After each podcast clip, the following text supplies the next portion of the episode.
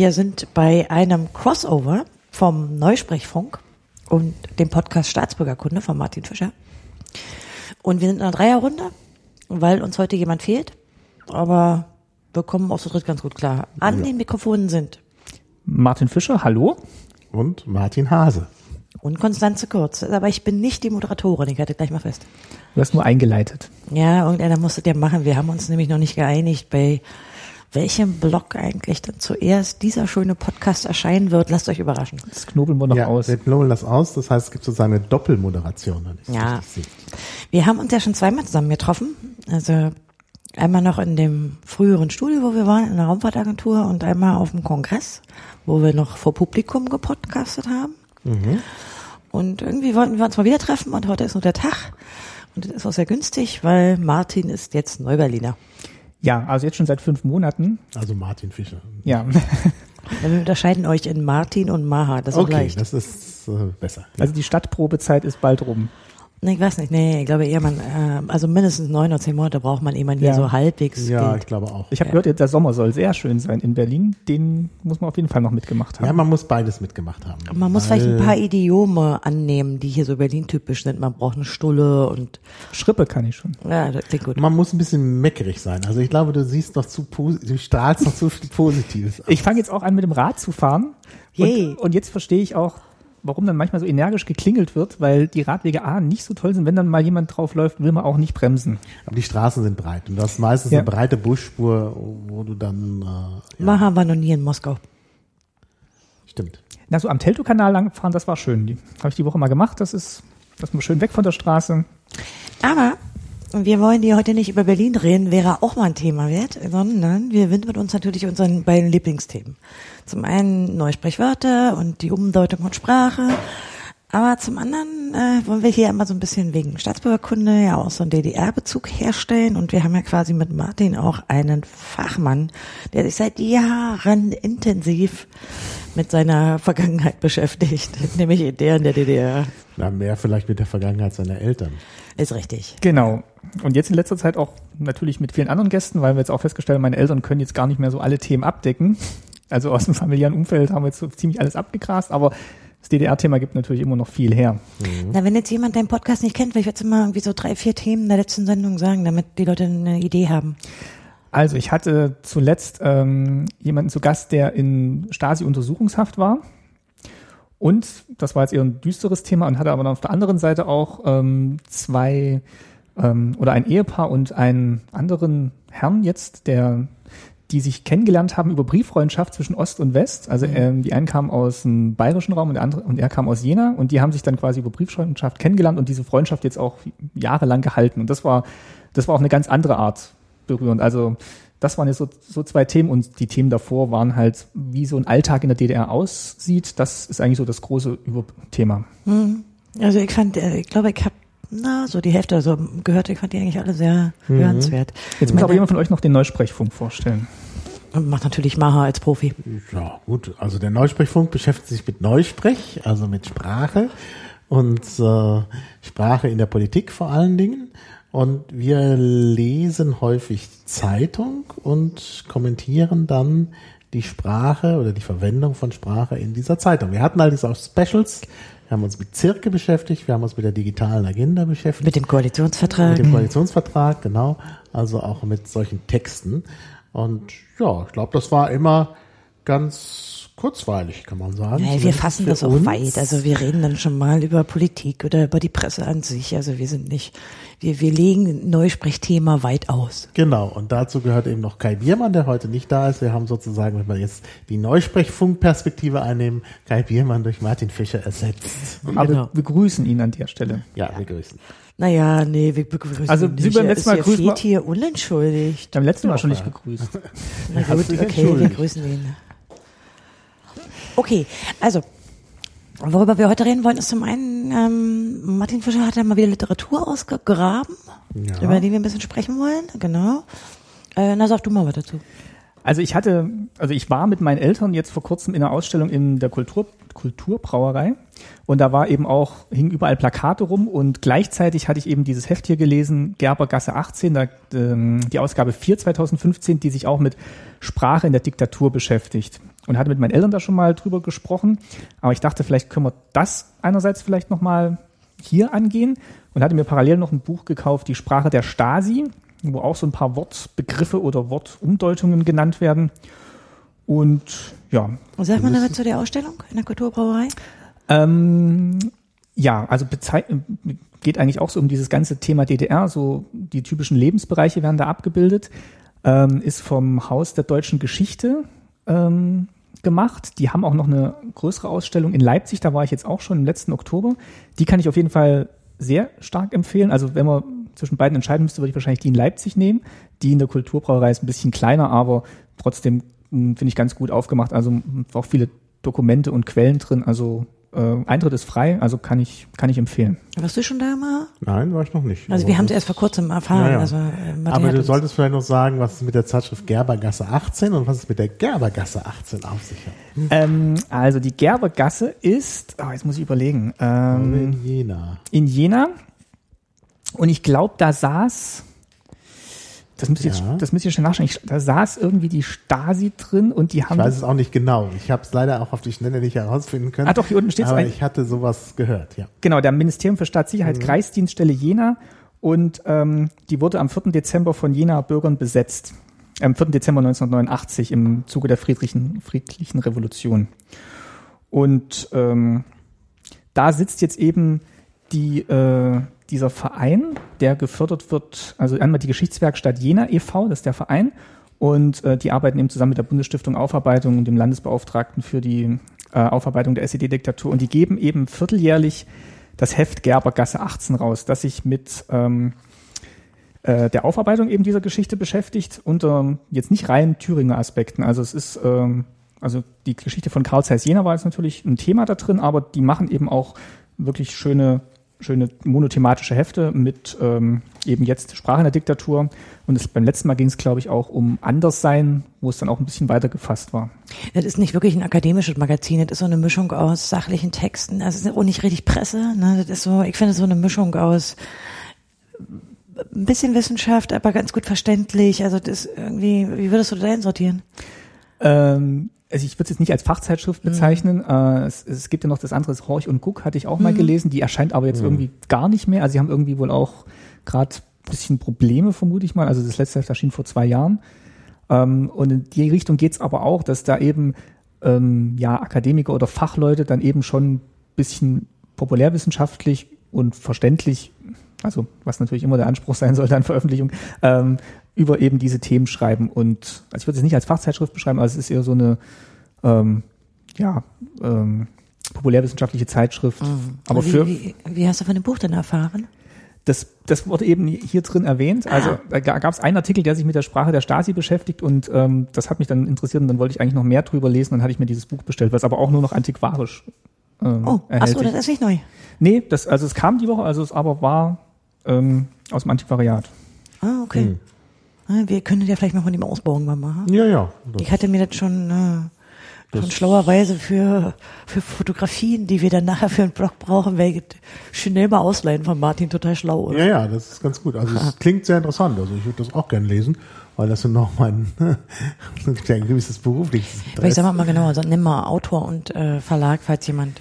Genau, also es ist von Christian Bergmann, heißt Die Sprache der Stasi, ein Beitrag zur Sprachkritik und ähm, ist aus der kleinen Reihe im Verlag Vandenhoek und Ruprecht. Also Vanden, Vandenhoek. Vandenhoek. Das, glaube ich ausgesprochen.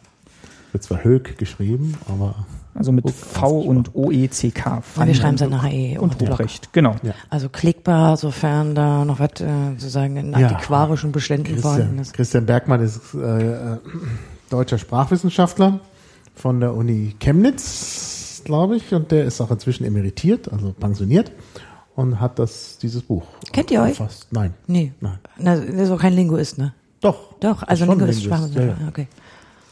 Aber wie ist die Szene so groß, dass man sich nicht kennt mal? Jein, also gerade so, wenn man äh, naja, es gibt an allen Universitäten in Deutschland irgendwas mit deutscher Sprache und da Mhm. gibt's dann gleich mehrere Professuren, weil das halt hier zufälligerweise die Heimatsprache ist. Und äh, naja, und deshalb gibt's dann sehr viele Germanisten und da kann man schnell den Überblick verlieren. Bei den anderen ist es etwas leichter. Okay, also gut, ich, ich weiß auch nicht, wie, bei Informatikern ist es, glaube ich, ein bisschen kleiner. Aber stimmt alles, also hier seit 1996 er- emeritiert. Ja, gut. Äh, ja, gut, also das Buch würde ich mir natürlich auch gerne anschauen. Das äh, klingt sicherlich sehr, also es klingt schon mal sehr interessant. Also das wäre das, was ich in den Ring werfen könnte. Ich Ja. habe auch was mitgebracht. Ich hatte ja schon mal erzählt, das haben wir, glaube ich, im Neusprechfunk gemacht, nicht in unserem Crossover, oder? Mhm. Ja, ähm, ja, dass äh, meine Mutter aus der Wendezeit Ja. so ein paar Papierzeitungen aufgehoben hat und diesmal habe ich eine Berliner Zeitung, und zwar vom Dienstag, den 17. Oktober 1989 mitgebracht, wo mir zwei Dinge aufgefallen sind. Also ein wunderbarer Neusprech ist da drin. Es hat sich überhaupt gelohnt, die mal zu lesen. Ähm, das ist einfach, ja, ein Stück Zeitgeschichte mittlerweile. Ja, Einzelpreis 15 Pfennig übrigens, DDR-Pfennig. Mhm. Machen wir nachher. Also drei Brötchen. Ein Brötchen fünf Pfennig. Oh, das hätte ich jetzt ja nicht mehr gewusst. Doch, ich glaube, immer Brötchen Wir Pfennig. nannten die auch Schrippe. Ja, aber Ja. Die, die Schrippen, die Schrippen waren ja, ich meine, da war für, für Brot war ja der Preis natürlich äh, genau festgelegt, weil das so ein, so ein wichtiges Symbol äh, ist.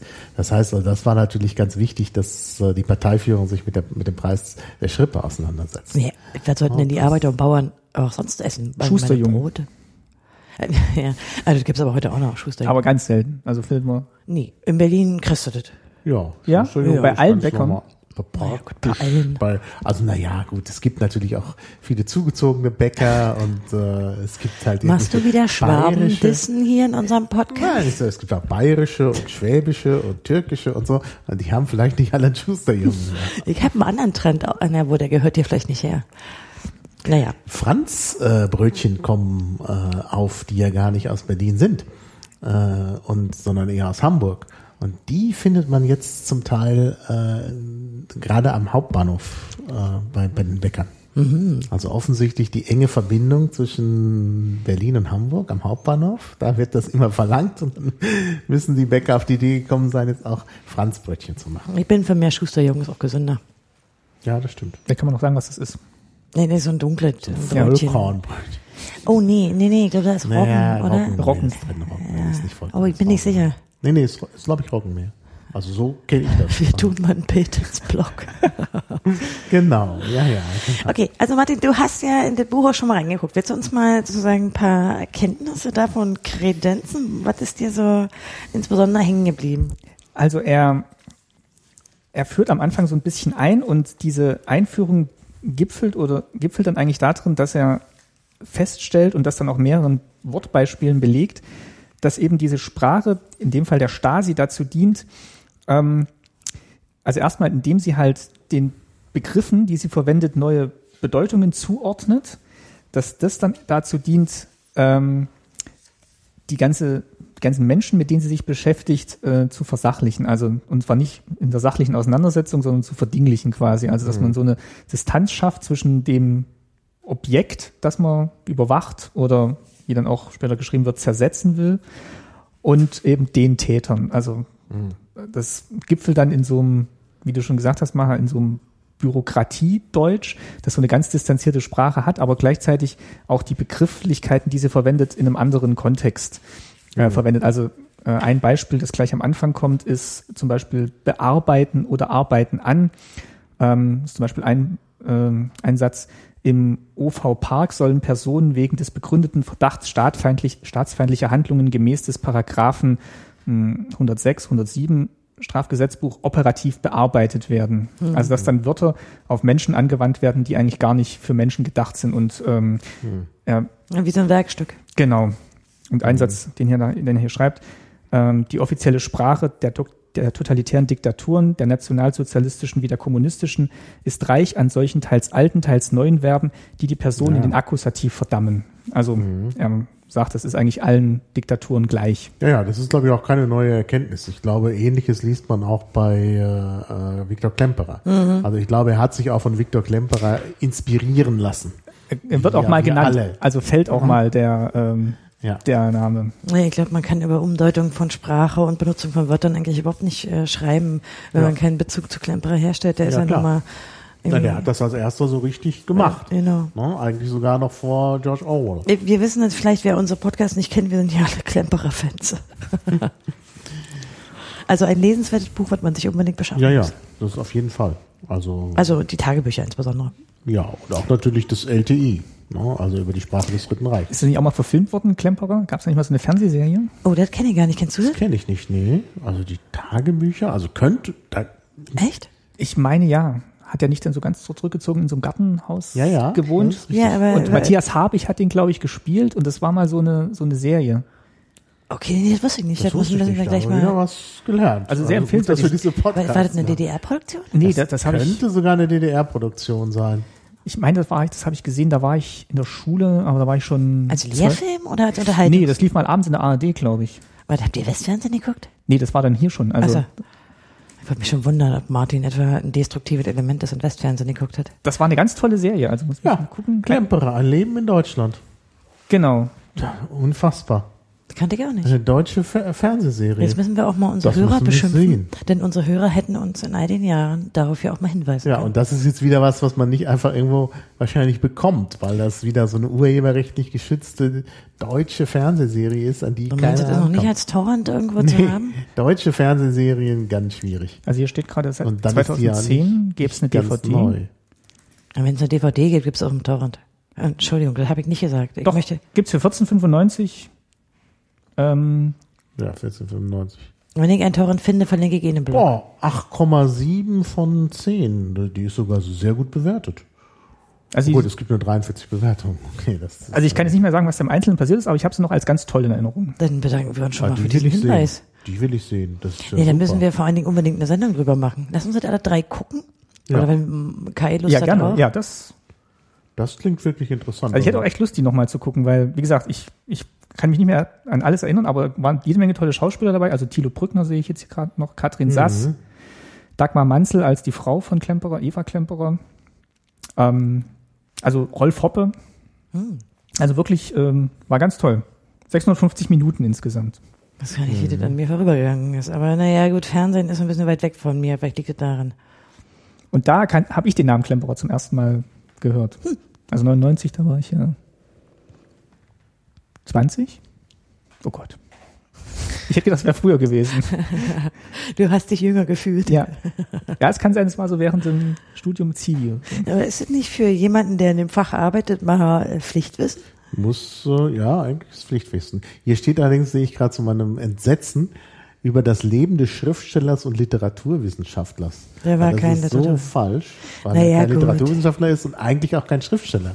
Ja, das kann man schon sagen. Naja, aber die, die Tagebücher hat er nicht für die Veröffentlichung geschrieben. Nee, aber das kann man im Nachhinein, aber Literaturwissenschaftler kann man nicht. Nee, das kann man eigentlich nicht. Na gut, aber da hat wieder, er hat wieder unseren Marketingmensch getextet. Ja, Ah, ja. Wär, wär ganz furchtbar. Das war eine Martin-Beschimpfung. Ich habe gerade erfahren, dass Martin eigentlich von Hause aus Kommunikationswissenschaftler ist und ich muss ihn jetzt immer teasen. Jetzt muss ich mich mal aufziehen mit dem Marketing. Aber Marketing ist ja nicht nur Werbung. Ah nein? Ja, Moment, ein ja Kommunikationswissenschaftler ist ja noch kein Marketing. Ja, aber er arbeitet in der Werbung. Genau. Deswegen muss ich ihn jetzt immer hochziehen. Ja, gut. Das ist ja nur ein Teilaspekt des Marketings. Naja, letztlich ist äh, ja Werbung auch sehr viel Veränderung von Sprache zur Manipulation. Natürlich, Insofern natürlich, sehe ich hier Zusammenhänge. ganze- ja, ja. Das heißt, er nutzt seinen Exklusivwitz Ja, ja. für sein berufliches Ja. Fortkommen. Ich finde das in höchstem Maße ethisch fragwürdig. Das ist möglicherweise, naja, gut, für das Aber- eigene berufliche Fortkommen, da kann man noch nicht ganz so äh, meckern. Aber wenn er das nutzt, um irgendwelche Dinge zu Hm. verkaufen, dann, dann wird es ethisch Du fragwürdig. liest also die Sprache der Stasi aus beruflichen Gründen. Ich glaube nicht. Also um, um Sachen nutzbar zu oder herauszulösen, ich, das konnte ich jetzt noch nicht einsetzen. Müssen wir jetzt einen Ironietag hier einfügen? Sonst denken unsere Ja, Hörer. der, das Verb mit dem Akkusativ ist bestimmt für Marketing-Sprech besser Ja, als mit einer Präposition. Vielleicht kannst du jetzt noch mal erklären, was denn den Akkusativ denn so kennzeichnet oder warum, Naja, also warum der so wichtig ist in Der diesem ist Zusammenhang. deshalb so wichtig, weil es einfach, na, die, die Konstruktion ist einfach äh, leichter zu verstehen. Wenn du halt ein Verb hast und dann ist direkt ein Akkusativ dahinter, ist das direkter, als wenn du ein Verb hast und eine Präposition dazwischen und dann nochmal äh, das Objekt. Also ah, das ist wieder für männliche Beispiel, Hirne, ne, die ja nicht so leicht äh, Ja. Also zum Beispiel, äh, ich bearbeite die Aufgabe oder ich arbeite an der Aufgabe. Ich arbeite an der Aufgabe ist irgendwie hm, schwieriger. Das, das äh, zeigt auch, dass man vielleicht gar nicht fertig wird damit und so. Während ich bearbeite die Aufgabe, das ist direkter und da passiert dann noch was. Und wenn man das jetzt auf Menschen überträgt, ähm, Ja, bei, Übertragen auf Menschen ist ganz schwierig. Das sollte man mit Arbeiten, glaube ich, nicht machen. Also ich bearbeite ihn, ich, bea ich arbeite an ihm, ist irgendwie seltsam. Wobei, das gibt es in unserer Sprachgebrauch auch. Ja, Jemanden das geht. bearbeiten, aber das hat eine negative. Das hat äh, nochmal eine negative Konnotation. Ja. Und dieses Bearbeiten ist ja so, dass der Mensch zum Fall wird. Also ich bearbeite den Fall oder ich arbeite an dem Fall und stattdessen wird der Mensch eingesetzt. also dieses in dem Sinne von dem Beispiel aus dem Buch, was Martin gerade Ja. gerade sagte. Genau.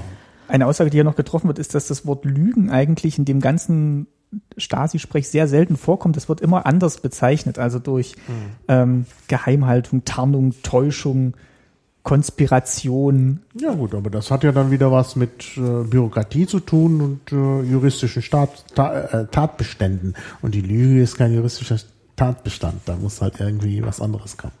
Naja, gut, aber vortäuschen zu sagen, klingt dann noch Vortäuschen, irgendwie ja. besser, als äh, man sagt, man lügt jemand direkt an. Und dieses Konspirieren kommt wohl auch sehr häufig. Also konspirative Wohnung und ähm, gegen Ja, jemanden klar. konspirieren. Ja. Naja, klar. Es ist eigentlich schön, dass es das Buch gibt, denn wir hatten schon mehrmals angemerkt, äh, in anderen früheren Podcasts irgendwie, dass wir gerne mal so ein, so ein Buch hätten und sich mit der Sprache beschäftigt. Ist ja schön, dass es jemand aufgearbeitet hat. Da wird auch ein Wörterbuch der Stasi erwähnt. Ich weiß jetzt aber nicht, ich habe noch nicht rauslesen können, ob das jetzt deren eigenes Wörterbuch war, wo sie sich quasi selber darüber klar werden wollten, welche Begriffe sie verwenden wollen, oder ob das im Nachgang entstanden ist. Wie so Stasi, Deutsch, Deutsch oder wie er So, so in etwa, ja. Ja, aber das könnte doch durchaus sein, also dass, dass, dass, dass offiziell äh, darüber nachgedacht wurde, wie die Sachen zu bezeichnen sind. Also das ist ja naheliegend bei so einer Behörde. Ja, Also es gibt ja das Wörterbuch der Staatssicherheit, Definition des MFS zur politisch-operativen Arbeit. Und das hat, Genau. Anis hat herausgegeben, der Bundesbeauftragte für die Unterlagen der Staatssicherheit. Also nachher erstellt, ja. Ah, okay. Ja, Moment, da müssen wir aber jetzt mal gucken. Der gibt es vielleicht dann heraus als Publikation, aber es gab vielleicht vorher Ach im so. Umlauf gewisse Listen mit Wörtern, die aber einfach fotokopiert oder hektografiert waren und dann äh, äh, musste es erstmal herausgegeben werden. Weil Ich könnte mir schon vorstellen, dass da jeder angehalten war, eben diese Sprache zu benutzen und jetzt Ja, nicht sicher. seine Alltagssprache. Natürlich gab es da Sprachregelungen. Ich meine, das ist doch klar. Na, Die Stasi hatte auch ihre Ausbildungszentren. Ja, klar. Also man hat es ja auch strukturell vermittelt. Insofern. Das gibt's auch überall. Ich denke, das ist, macht noch nicht das diktatorische Regime aus. Also dass es Sprachregelungen gibt, ich denke auch äh, in Demokratien gibt's sowas in Behörden und äh, Na ja gut, da haben wir ja nur aktuell auch gerade ein paar Beispiele. Also Ja, wie ja. man zum Beispiel Leute, die, äh, weiß ich nicht, aus Syrien oder Afghanistan hierher kommen, wie man die nennt, ist ja Teil der politischen Debatte gerade. ja, ja. Ja. Also das haben wir jetzt auch, das ist noch nicht unbedingt ein Kennzeichen für Diktatur, da würde ich schon Genau. zustimmen. Genau. Ja.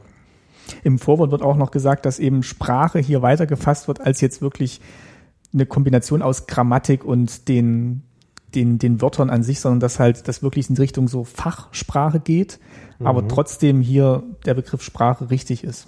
Also Naja, also ich denke schon, das ist, glaube ich, auch ein ganz wichtiger Aspekt.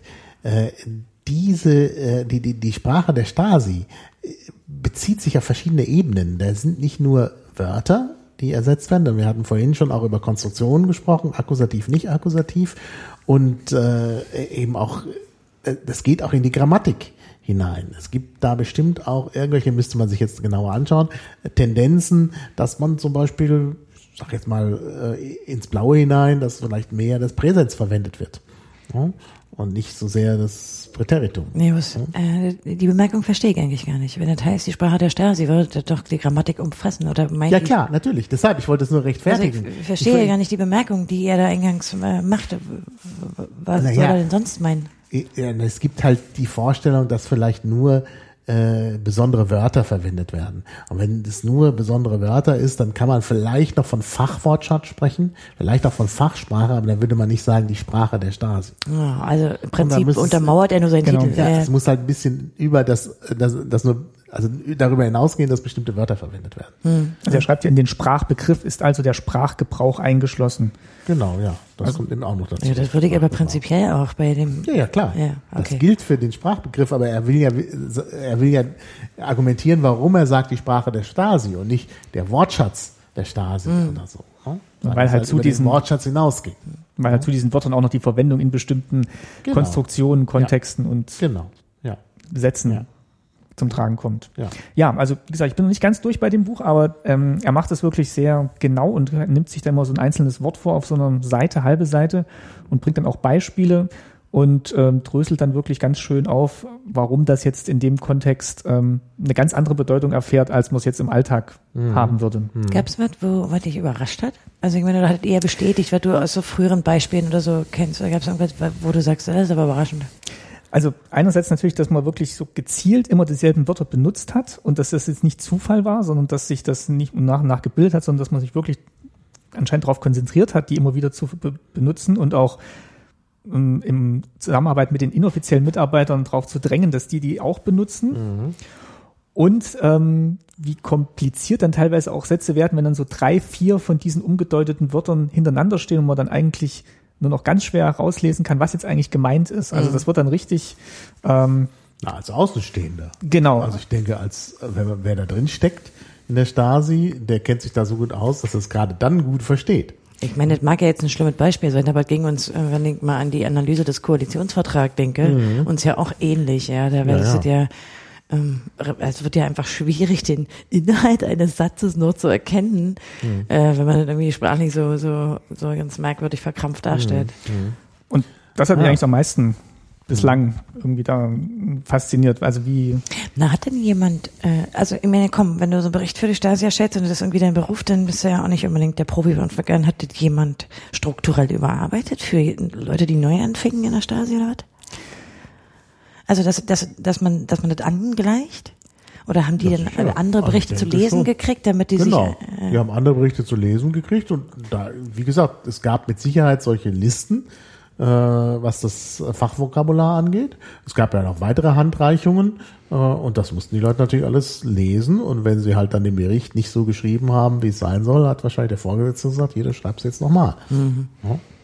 na gut. und nach jeder Hierarchiestufe höher wird es dann Genau. wahrscheinlich immer perfekter und immer bürokratischer. Na gut, die haben ja die Berichte auch nicht mehr, dann die haben sie eher wahrgenommen und nicht nochmal Ja. bearbeitet. Ah, okay. Möglicherweise gibt es sogar, das, das müsst, da müsste man sich jetzt wirklich sehr genau damit beschäftigen, aber es könnte sogar sein, dass es sogar noch auf verschiedenen Hierarchiestufungen bestimmte Sprachregelungen gab. Da, da war jetzt tatsächlich in diesem Gerbergasse-Heft ähm, ein Blog darüber drin, Ein Blog. ein, äh, ein Blog. Ach so, also, ähm, der dann auch nochmal sagt, dass sich das eben, ähm, wie steht's hier? Auf Führungsebene wird vor allem nach unten kommandiert und befohlen. Gleichzeitig müssen die Generale und zumindest formal auch der Minister gegenüber dem Politbüro nach oben Rechenschaft ablegen und berichten. Auf der Offiziersebene können die Kreisdienststellen leider nicht befehlen, sie können aber nach unten Anweisungen an die unterstellten Offiziere geben. Die Anweisungen, die die Führungsoffiziere nach unten an die inoffiziellen Mitarbeiter geben, sind sprachlich deutlich anders gestaltet. Gestaltet. Es ist hier eher von Aufträgen die Rede. Und nach oben, ähm, muss ich mal kurz gucken, ob da die inoffiziellen Mitarbeiter auch noch was machen. Äh, die Berichtstätigkeit von unten nach oben hat innerhalb des Apparats häufig eine Tendenz zur Beschönigung. Die durchgängig formelle, formelhafte Spr Sprechweise führt dazu, dass der Sprachgebrauch vage bleibt. Durch die Wahrheit können beispielsweise Misserfolge verdeckt werden. Ich glaube, das gilt aber dann für alle Ebenen und ist nicht speziell nur für die inoffiziellen Mitarbeiter. Das ist ja noch so ein Diagramm. ja, ist aber wirklich so ein DDR-Kennzeichen. Sieht sich ja. Ja. auch, ist ja selbst in der Presse so, also in der DDR-Presse. Ja, also das ist sicherlich sehr spannend, da diese verschiedenen Ebenen und die verschiedene Sprache auf den Ebenen äh, zu sehen. Weiß man auch nicht, wie jemand, der jemand anderen denunziert hat, wie, wie zurückhaltend der das formuliert hat, weil er den dann doch nicht so sehr reinreiten wollte, je nach Typ vielleicht. Das wurde ja auch aufgezeichnet. Also das ist ja nicht immer derjenige, der verfasst, der der Denunziant ist, sondern manchmal wurde der auch quasi diktiert und von jemand anders auch geschrieben, der ja auch nochmal seine Sprachblüten da darüber stülpt. Ja, naja. Also ich habe das bei den, äh, bei, den, also die Akten, die ich so gelesen habe, also auch die meines Vaters, aber auch in den Büchern war das ja häufig so, dass die nicht selber verfasst haben, sondern die wurden, also die Denunzianten wurden auch abgeschafft und das wurde ziemlich nah an dem quasi Verhörtermin, würde ich das mal nennen, äh, dann schriftlich festgehalten. Da hat ja dann die Sprache schon von dem Führungsoffizier oder so Genau. schon einen Einzug gehalten. Ich glaube auch eher, dass die sich dann halt in diesen Wohnungen oder in Büros getroffen haben und dann der Führungsoffizier vielleicht dann zusammengefasst hat, was der andere ihm erzählt Genau. hat. Aber das hat ja auch eine lange Tradition. Ich meine, bei den mittelalterlichen äh, Prozessen war es ja auch so, dass die Protokolle auf Latein verfasst wurden, nur die Zeugen konnten ja gar kein Latein. Das heißt, es musste schon jemand das irgendwie übertragen ins Lateinische und dann wird es halt wahrscheinlich nochmal abstrahiert und dann hat man eine Sprache, die eigentlich mit der Aussage gar nichts mehr zu tun oder sehr wenig nur noch zu tun hat. Und das ist hier natürlich auch so. Ich glaube, diese Tradition ist dann insgesamt fortgesetzt worden bei, bei Protokollen und also gerade Verhörprotokollen. Ja, gut, das, kenne ich aber aus der Neuzeit auch. Ich Ja. weiß nicht, ob ihr schon mal als Zeuge aussagen musstet bei der Polizei heutzutage. Und man kriegt ja dann nachher auch ein Protokoll vorgelegt von dem, was man, was man gesagt hat. Ich habe da auch ziemlich schlucken müssen, weil ich nicht fand, dass es gut zusammengefasst war, was, was ich sagen wollte. Also das ist ja so, also das ist ja, glaube ich, immer, wenn jemand anders äh, Ja, ja. versucht Ja. zusammenzufassen, Ja. man selber. Aber da muss ich ja wieder mit Heinz von Förster kommen, nicht wahr? Der Hörer bestimmt den Inhalt des Gesprochenen. Ja. Und da merkt man aber auch erstmal selber wieder, wie schwierig es ist, eigentlich so ein Sachverhalt so zu schildern, wie man selber jetzt logisch für sich erlebt hat. Ja, zumal wenn es um Menschen geht, also wo ja immer diese subjektive Komponente, kann man jemand leiden, wie äußert man sich über den und so. Und gerade wenn, also in diesem denunzianten Fall wird ja sicherlich auch immer eher, also da auf jeden Fall irgendeine emotionale Komponente drin Ja. sein. Man ist ganz schnell Genau. in so einer Wertung Ja, ja. drin, also ohne dass man es eigentlich auch will. Also ich fand es sehr deutlich in allen Akten, die ich bisher gelesen habe aus der Stasi, dass es auch immer, also man merkt schon oft eine richtig negative, na gut, es gibt ja auch oft einen Grund, warum jemand äh, bearbeitet wird, also oder irgendwie abgehört oder sein Also Umfeld negative abgeschöpft wird. Einstellung gegenüber dem, dem Betroffenen. Na klar, also weil ja in jedem dritten Satz steht, dass er irgendwie feindlich negativ ist und warum. Ach so, ja. Aber waren das jetzt auch Berichte, die ein offizieller Mitarbeiter selber geschrieben hat, oder waren das jetzt alles schon eine Stufe höher verfasste? Kann ich schwer sagen, steht ja nicht dran, wer geschrieben hat. Also ich habe mal den Eindruck, dass es nicht derjenige war, also der Nachbar oder der Arbeitskollege, sondern äh, dass jemand aufgezeichnet hat, was der gesagt hat. Das war ja, ist ja auch mal, dass man spricht ja immer auch über die dritte Person.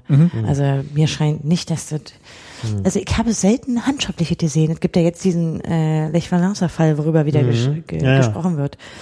Ähm, weil da auch handschriftliche dabei war, aber äh, so, so eine Akten habe ich, hab ich bisher nicht gesehen, wo ich, also wo jemand das mit der Hand aufgeschrieben hat. Was hier wohl noch drinsteht, ist, dass diese Verpflichtungserklärung von den IMs immer nee. von Hand geschrieben wurde und halt auch von Hand unterschrieben wurde. Also ich glaube natürlich auch, um damit so eine Identifikation noch herzustellen Naja. und damit man dann auch wirklich was in der Hand hat, um dem zeigen zu können, hier, das hast du selber geschrieben. Wobei das ja auch bestritten wird, teilweise. Ne? Dafür, also gibt ja Fälle, die auch vor Gericht gelandet sind nach der Wende und so, sollte be, be, also bestritten haben, dass sie das geschrieben haben und so. Ja, und man hat auch die Handschriftenprobe und kann sagen, das ist authentisch. Und Ah, das okay. ist ja sonst Ja. möglicherweise schwierig. Ähnlich wie beim Testament. Da will man ja auch, wenn es nicht beim Notar verfasst worden ist, muss man es ja handschriftlich verfassen. Und das macht, das wird ja deshalb gemacht, damit man hinterher auch eventuell einen Beweis führen kann, dass das wirklich der Wille dieser Person ist. ne? Also das ist, glaube ich, schon äh, hier ähnlich.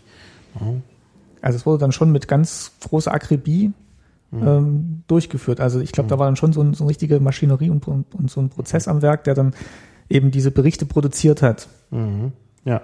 Und ich denke, was man auch beachten muss, ist, dass es ja auch um so eine Übersetzung der Mündlichkeit in die Schriftlichkeit äh, gibt. Das heißt, da muss man schon was verändern. Ich glaube, es war auch wirklich der Wunsch dabei, das Ganze auf so eine bürokratische Ebene zu heben und deshalb auch, ja vorhin, äh, das Wort fiel ja vorhin, das Ganze zu versachlichen, in Anführungszeichen, weil ja, äh, naja, man wollte halt vielleicht keine Emotionen. Also man wollte vielleicht äh, eben zeigen, dass sich's gelohnt hat und der wirklich ein Staatsfeind ist, aber man wollte jetzt keine Emotionen in das äh, Ding reinbringen. Wobei das auch, also das in den Akten, die, ich- die ich so gelesen habe, also es gibt so weit wie, also ich erinnere mich jetzt spontan an so einen Fall, da war ein Todesfall in der Familie ähm, aufgekommen, bei dem Überwachungsopfer sozusagen. Und es wurde schon dargestellt, also dass es Trauer gab und wer, wer getrauert hat. Aber auch das kann man ja versachlichen, wenn man darüber Ja, schreibt. Das fand ich ganz interessant. Also so eine bei, bei offensichtlich emotionalen Erlebnissen, die dann aber auch wieder gedeutet wurden, da, da hat man versucht, das aufzuzeichnen. Das fand ich aber ziemlich sperrig so. Äh, naja gut, aber wir haben jetzt ja auch keine konkreten äh, äh, Aktenfälle, über die wir heute reden. Das ist ja so ein bisschen. Aber wir haben ja konkrete Texte. Nee, Also ich meine, aber das ist ja die Metaebene, wenn man versucht, jetzt in der Zeitschrift oder in dem Buch äh, so ein bisschen strukturell zu analysieren oder, oder, also klar, brauchen wir Beispiele, aber geht ja jetzt nicht um spezielle Akten, die wir uns heute angucken. Nee, das wäre vielleicht aber auch mal spannend. Also das ist auch ein, was, was ich noch mal vorhabe, dass man sich wirklich mal so eine Akte nochmal genauer anguckt und dann wirklich auch nochmal anhand eines Beispiels nochmal so zeigt, was da, was da tatsächlich passiert ist. Ja, das, äh, ich meine, soweit gibt's natürlich. Also es gibt äh, vom von der heißt jetzt Jahnbehörde, äh, Gaukbehörde, Bürtlerbehörde, also die Behörde, da gibt's ja so di- diverse so eine Hefte, wo sie so eine, wo sie so eine Fallbeispiele machen. Die haben jetzt auch einen Blog, die haben einen sehr schönen Blog eigentlich, aber sehr selten mit Fällen bespielt, wo sie den so darstellen. Da, da stellen sie so, so, war das, war das wirklich passiert und die Akten daneben, fand ich, fand ich ganz hübsch, aber sie haben wenige Beispiele. Ja, ist natürlich auch was sehr Privates, was man jetzt vielleicht auch nicht so rausgeben will. Ne, die, die müssen ja sowieso mal zustimmen, die Opfer, das machen die ja immer. Ja, ja. Äh, Ja, aber es gibt auch, auch, auch Fälle, wo es jetzt nicht spezielle Einzelopfer gibt, wo es Ermittlungen gab der, der, der Stasi, äh, die dokumentiert sind und das ist natürlich auch unter Umständen interessant. klar. Also ich war mal dort in, äh, im Stasi-Dokumentationszentrum bei der Langen Nacht der Museen vor einigen Jahren. welche? Hier in Berlin? In Berlin, ja. Ah, ja. Hm. Und da ist, äh, da äh, war gerade, gab es halt verschiedene Programmpunkte, wo halt immer auch Mitarbeiter gesprochen haben.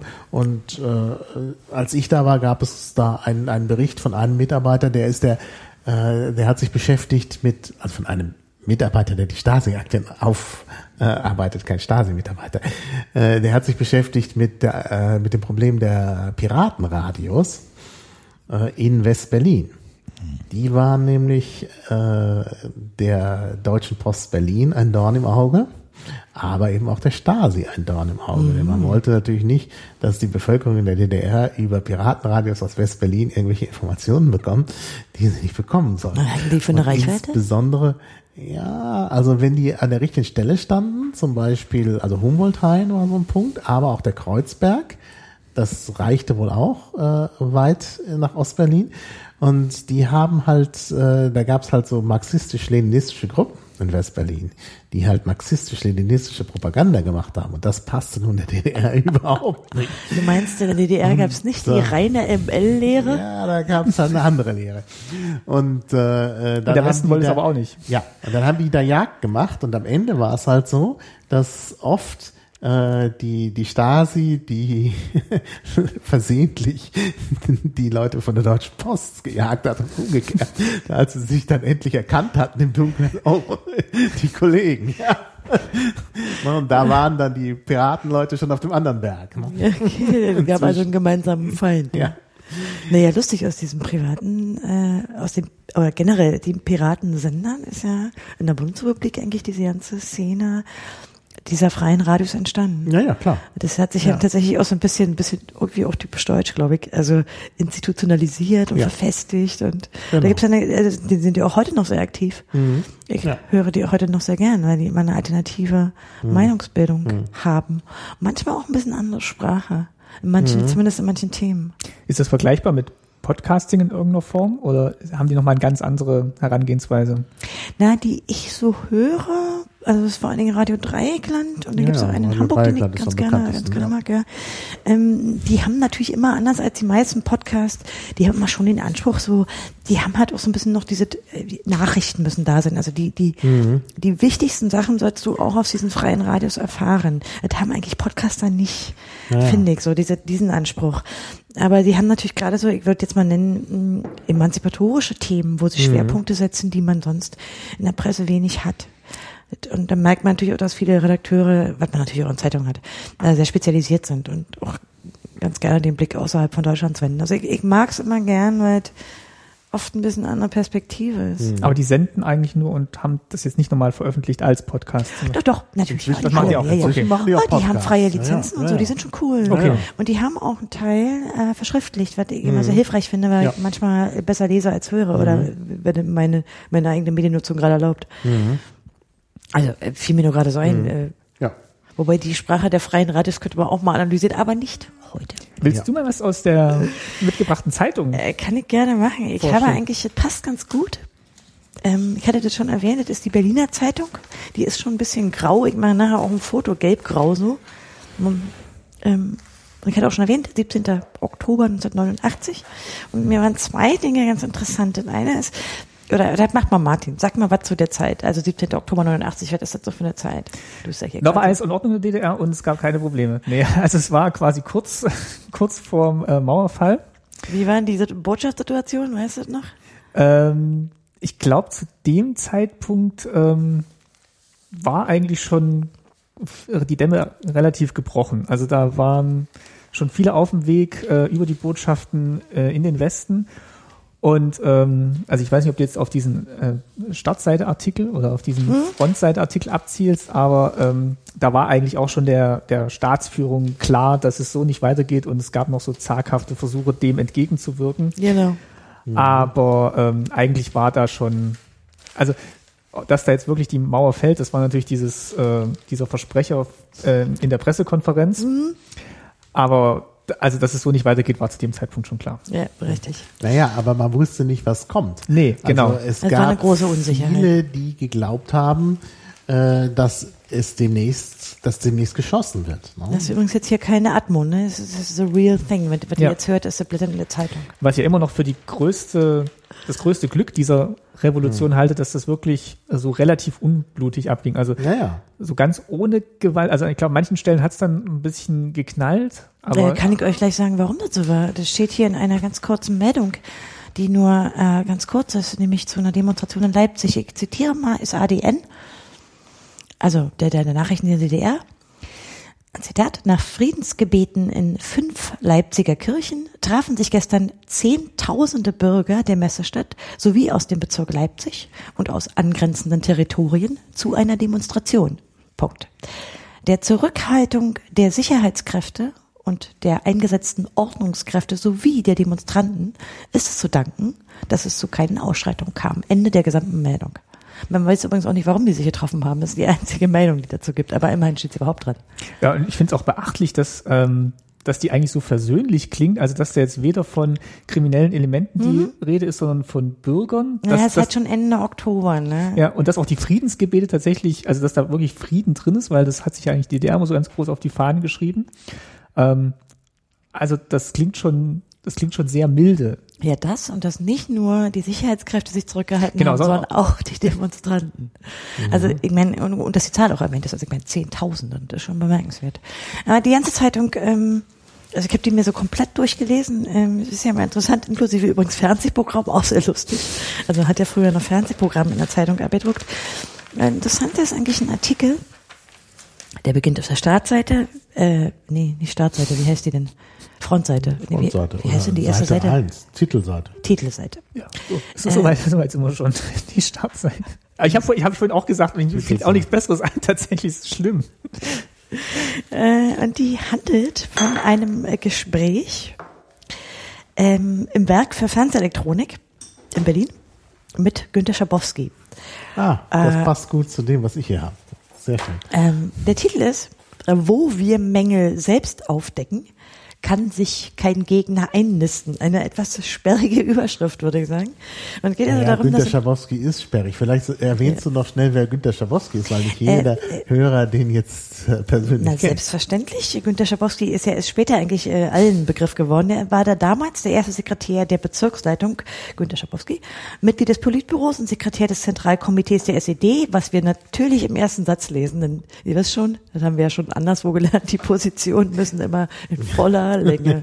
Geht der erste Absatz immer drauf dafür. Ich mache das jetzt mal kurz für Angela Merkel, die Parteivorsitzende der Christlich-Demokratischen Union und Bundeskanzlerin und Mitglied bei der Frauenunion. Oder so. Ja, muss nicht die Bundeskanzlerin zuerst genannt werden? Also oh, ist das, oh, das weiß ich nicht. Aber ich glaube, wenn der, wenn es kontextfrei ist, zuerst Bundeskanzlerin und dann Parteivorsitzende. Tut mir leid, ich wollte Sie jetzt auch nicht herabwürdigen. Wir sind ja kein Parteienstaat, da ist es vielleicht andersrum wichtiger. Yeah. Auf jeden Fall hat sich also Günter Schabowski zum Werk für Fernsehelektronik begeben, um einige, ich zitiere, brennende politische Fragen zu diskutieren.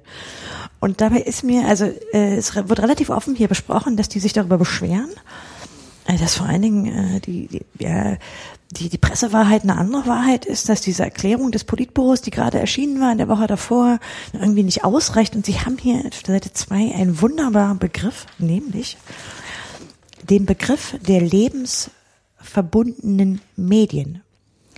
Das ist offenbar äh, ne, also oder ich frage euch mal, was, was würdet ihr damit, was würdet ihr damit assoziieren? Lebensverbundene Medien. Lebensverbunden. Einen fantastischen Begriff, den wir unbedingt in der Lügenpressediskussion heutzutage wieder einführen müssen. Was sind denn die lebensverbundenen Medien? Keine Ahnung. Also lebensverbunden finde ich überhaupt seltsam. Was soll das sein? Es klingt erstmal positiv. Mhm. Also ich weiß nicht, ob es jetzt konstruktiv gemeint ist, aber. Ich, soll ich euch die Definition mal kurz vortragen? Bitte. Unter lebensverbundenen Medien verstehe man solche, die vertrauensvoll informieren, die Menschen in echte Erörterung sie betreffender Fragen einbeziehen und auch dem Gegner rechtzeitig offensiv entgegentreten. Und ich glaube, das bezieht sich vor allen Dingen auf diesen, äh, auf diese Kluft, die entstanden war zwischen dem, was die Menschen hinterher erlebt haben und was sie in den Medien lesen. Deswegen ah, glaube ich, dass dieser Begriff äh, lebensverbundene Medien hier gewählt wird. Ich fand den, ich fand den so un-DDR, oder? Ja, und auch, äh, auch so ein bisschen schief. Also, ja, der ist total schief. Weil man spricht ja immer noch vom Gegner dann. Also ja, natürlich, der Gegner ist, sagt der Klassenfeind hat doch alles ausgenutzt hier, die. Achso, man meint jetzt den äußeren Gegner, ja, nicht, natürlich. nicht die inneren. Nee, nee, nee, der Gegner ist die der äußere Gegner. Ja, natürlich. Ja. Und man sieht übrigens hier hoffnungsvolle Ansätze, besonders im Fernsehen. Da sei der Wandel zu lebensverbundenen Medien schon spürbar. Das war mir so nicht bewusst im Oktober 89, aber vielleicht war ich so klein, ich weiß nicht. Das hat sich auch nicht eingeprägt, dieses Wort, oder? Also nee. das hat auch keiner benutzt. Also Offenbar stammt das aus dieser Erklärung des Politbüros. Also das nimmt man den Text, aber der ist ja hier, den, der ist ja hier nicht abgebildet, der ist immer nur so be besprochen. Mhm. Das ist doch eine Forderung, die wir heute auch ventilieren können, oder? Gegen die Lügenpresse lebensverbundene Medien. Nein, ihr seid nicht begeistert? Na, was mir jetzt gerade ja. noch einfällt, das ist aber jetzt, also das ist jetzt gar, gar kein Vergleich, aber es gibt jetzt gerade äh, dieses Crowdfunding für Perspective Daily. Ich weiß nicht, ob ich das schon mal untergekommen ist. Nee, erzähl mal. Nee. Also es ähm, also ist tatsächlich ähm, äh, nennt sich konstruktiver Journalismus, den die machen wollen. Also ähm, ich glaube nur bei dem wissenschaftlichen Konstruktivismus? Nee, also äh, nee, nee, also nee, also nicht ähm, nicht so ein Lagerjournalismus, sondern wirklich, also deren Motto ist irgendwie, wie kann es weitergehen? Ich glaube, Nora Tschirner wirbt dafür. Ähm, das ist, ich, das gibt es, glaube ich, schon im angloamerikanischen Raum und die wollen halt irgendwie, also wie Krautreporter damals, aber jetzt ein bisschen positiv besetzter mittlerweile. Ähm, so eine andere Art von Journalismus machen und suchen, sammeln da jetzt gerade irgendwie ja, Geld. Ja, aber wie anders? Also was ist das anders? Also die wollen halt äh, alle Fakten auf den Tisch legen und dann äh, gucken, welche Argumente sprechen dafür, dagegen und dann quasi so ein, äh, das gilt es jetzt zu tun, aber ähm, ohne Scheuklappen. Also so schreiben sie. Vielleicht ist das ja sehr lebensverbunden. Vielleicht sollten wir ihnen einfach mal eine neue Benamsung vorschlagen. Aber ich glaube, lebensverbundene Medien heute wäre sowas wie Periskop ein Periskop. Also ich oh, wollte es auch. Ja, das war natürlich damals nicht denkbar. Ja, was ist Periskop? Einfach, naja, du schaltest einfach dein Handy an. Ach so, okay. Dann gibt es ja. eine App, die heißt Periskop. Dann äh, nimmst du, machst du ein Live-Video und während du das machst, können die Leute sich zuschalten und sich das ansehen, kommentieren und sonst was. Ja, also das wird dann auch für eine bestimmte Zeit nachher noch bereitgestellt. Aber das Wesentliche ist, du schaltest ein, wo du gerade bist und alle sind live dabei. Ja? Das habe ich tatsächlich mal vor kurzem ausprobiert. Ich hab's Aber der Name war dir nicht hängen geblieben. Nee, das, äh das ist, das ist lustig eigentlich. Also ich selber möchte das nicht unbedingt machen, es sei denn, ich bin gerade an irgendeinem Hotspot, darum geht's ja. ja. ja wenn dann irgendwo was ist, können die Leute sozusagen mitten raus sofort äh, einen Videobericht machen, live. Und das ist natürlich ein großer Vorteil. Ich glaube, der eine Bildjournalist hat es jetzt, äh, glaube ich, relativ populär gemacht. Du meinst nicht Julian Reichelt, oder? Nee, ähm, muss ich mal schnell gucken, der war bei Schulz und Böhmermann.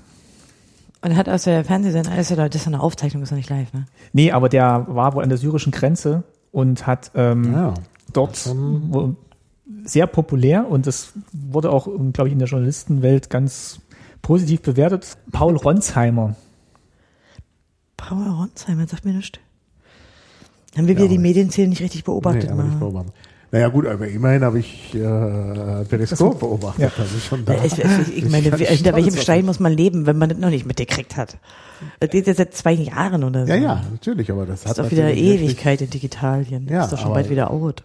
Was ich mir natürlich Ja. jetzt frage, ist, ob das tatsächlich jetzt, äh, A, ob das nicht generell die Aufgabe von Journalismus sein sollte, also sachlich zu berichten und B, ob es überhaupt die Aufgabe sein sollte, Perspektiven aufzumachen oder ob nicht diese Berichterstattung erstmal schon genug ist, wenn man die Ich habe noch Probleme Ja. zu sagen, zu, den Unterschied dieses, dieses konstruktiven Ansatzes wirklich zu verstehen, ehrlich Mhm. gesagt. Also, was, was unterscheidet ihn denn von, zu sagen, die, nein, jetzt mal die Nachrichtenmedien, also die jetzt nicht irgendwie Ja, du Boulevard hast ja, machen. du hast ja verschiedene Probleme bei der ganzen Sache. Also äh, wenn du ähm, wenn du einfach äh, dein, dein, deine Kamera einschaltest, gut, dann, dann sieht man auch nicht alles, sondern nur das, was du aufgenommen hast.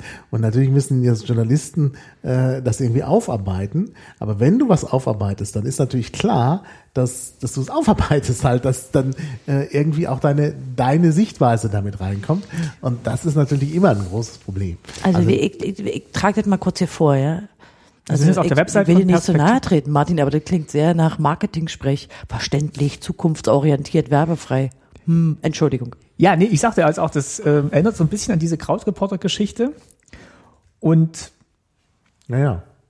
Genau. Ja, also- Reporter wollen auch verständlich oder wollen auch verständlich Und- zukunftsorientiert und werbefrei sein, ja. Und man will immer eine andere Art von Journalismus. Also Mhm. das ist dann, Wir wollen eine lebenswerte Zukunft für alle. Wie soll das gehen? Indem wir darüber reden, was möglich Ja, ist. Lebens, wie, wie ist das bei dir? Lebensver Lebens- Bejahend? Lebensverbunden. Lebensverbunden. Lebensbejahend ist noch was anderes mal. Äh, also ich habe es nicht gleich verstanden, aber vielleicht, also vielleicht muss ich es auch mal in Ruhe lesen. Es ist doch relativ viel Text hier weiter. Wir wollen einen Journalismus, der Probleme nicht nur beschreibt, sondern auch Lösungen diskutiert.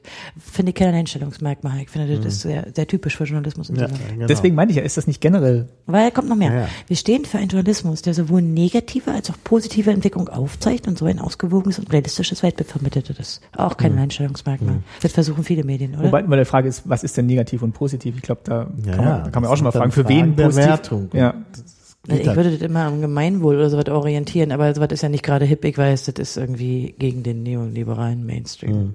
Warte, wir haben noch mehr und wir stehen für einen Journalismus, der Hintergründe und Zusammenhänge vermittelt und seine Leser befähigt zu verstehen, warum die Dinge so sind, wie sie sind und wie man sie vielleicht verbessern kann. Würde ich auch überhaupt kein Alleinstellungsmerkmal sehen. Naja.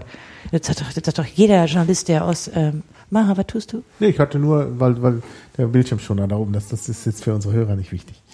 Ne, auch wir wollen unsere Hörer auch einbeziehen. Ich muss auch noch ein Foto machen. Ich könnte jetzt hier, ich könnte jetzt hier natürlich mein Handy Periskop. einstellen, per Periskop. Aber wir sind nicht live berichten.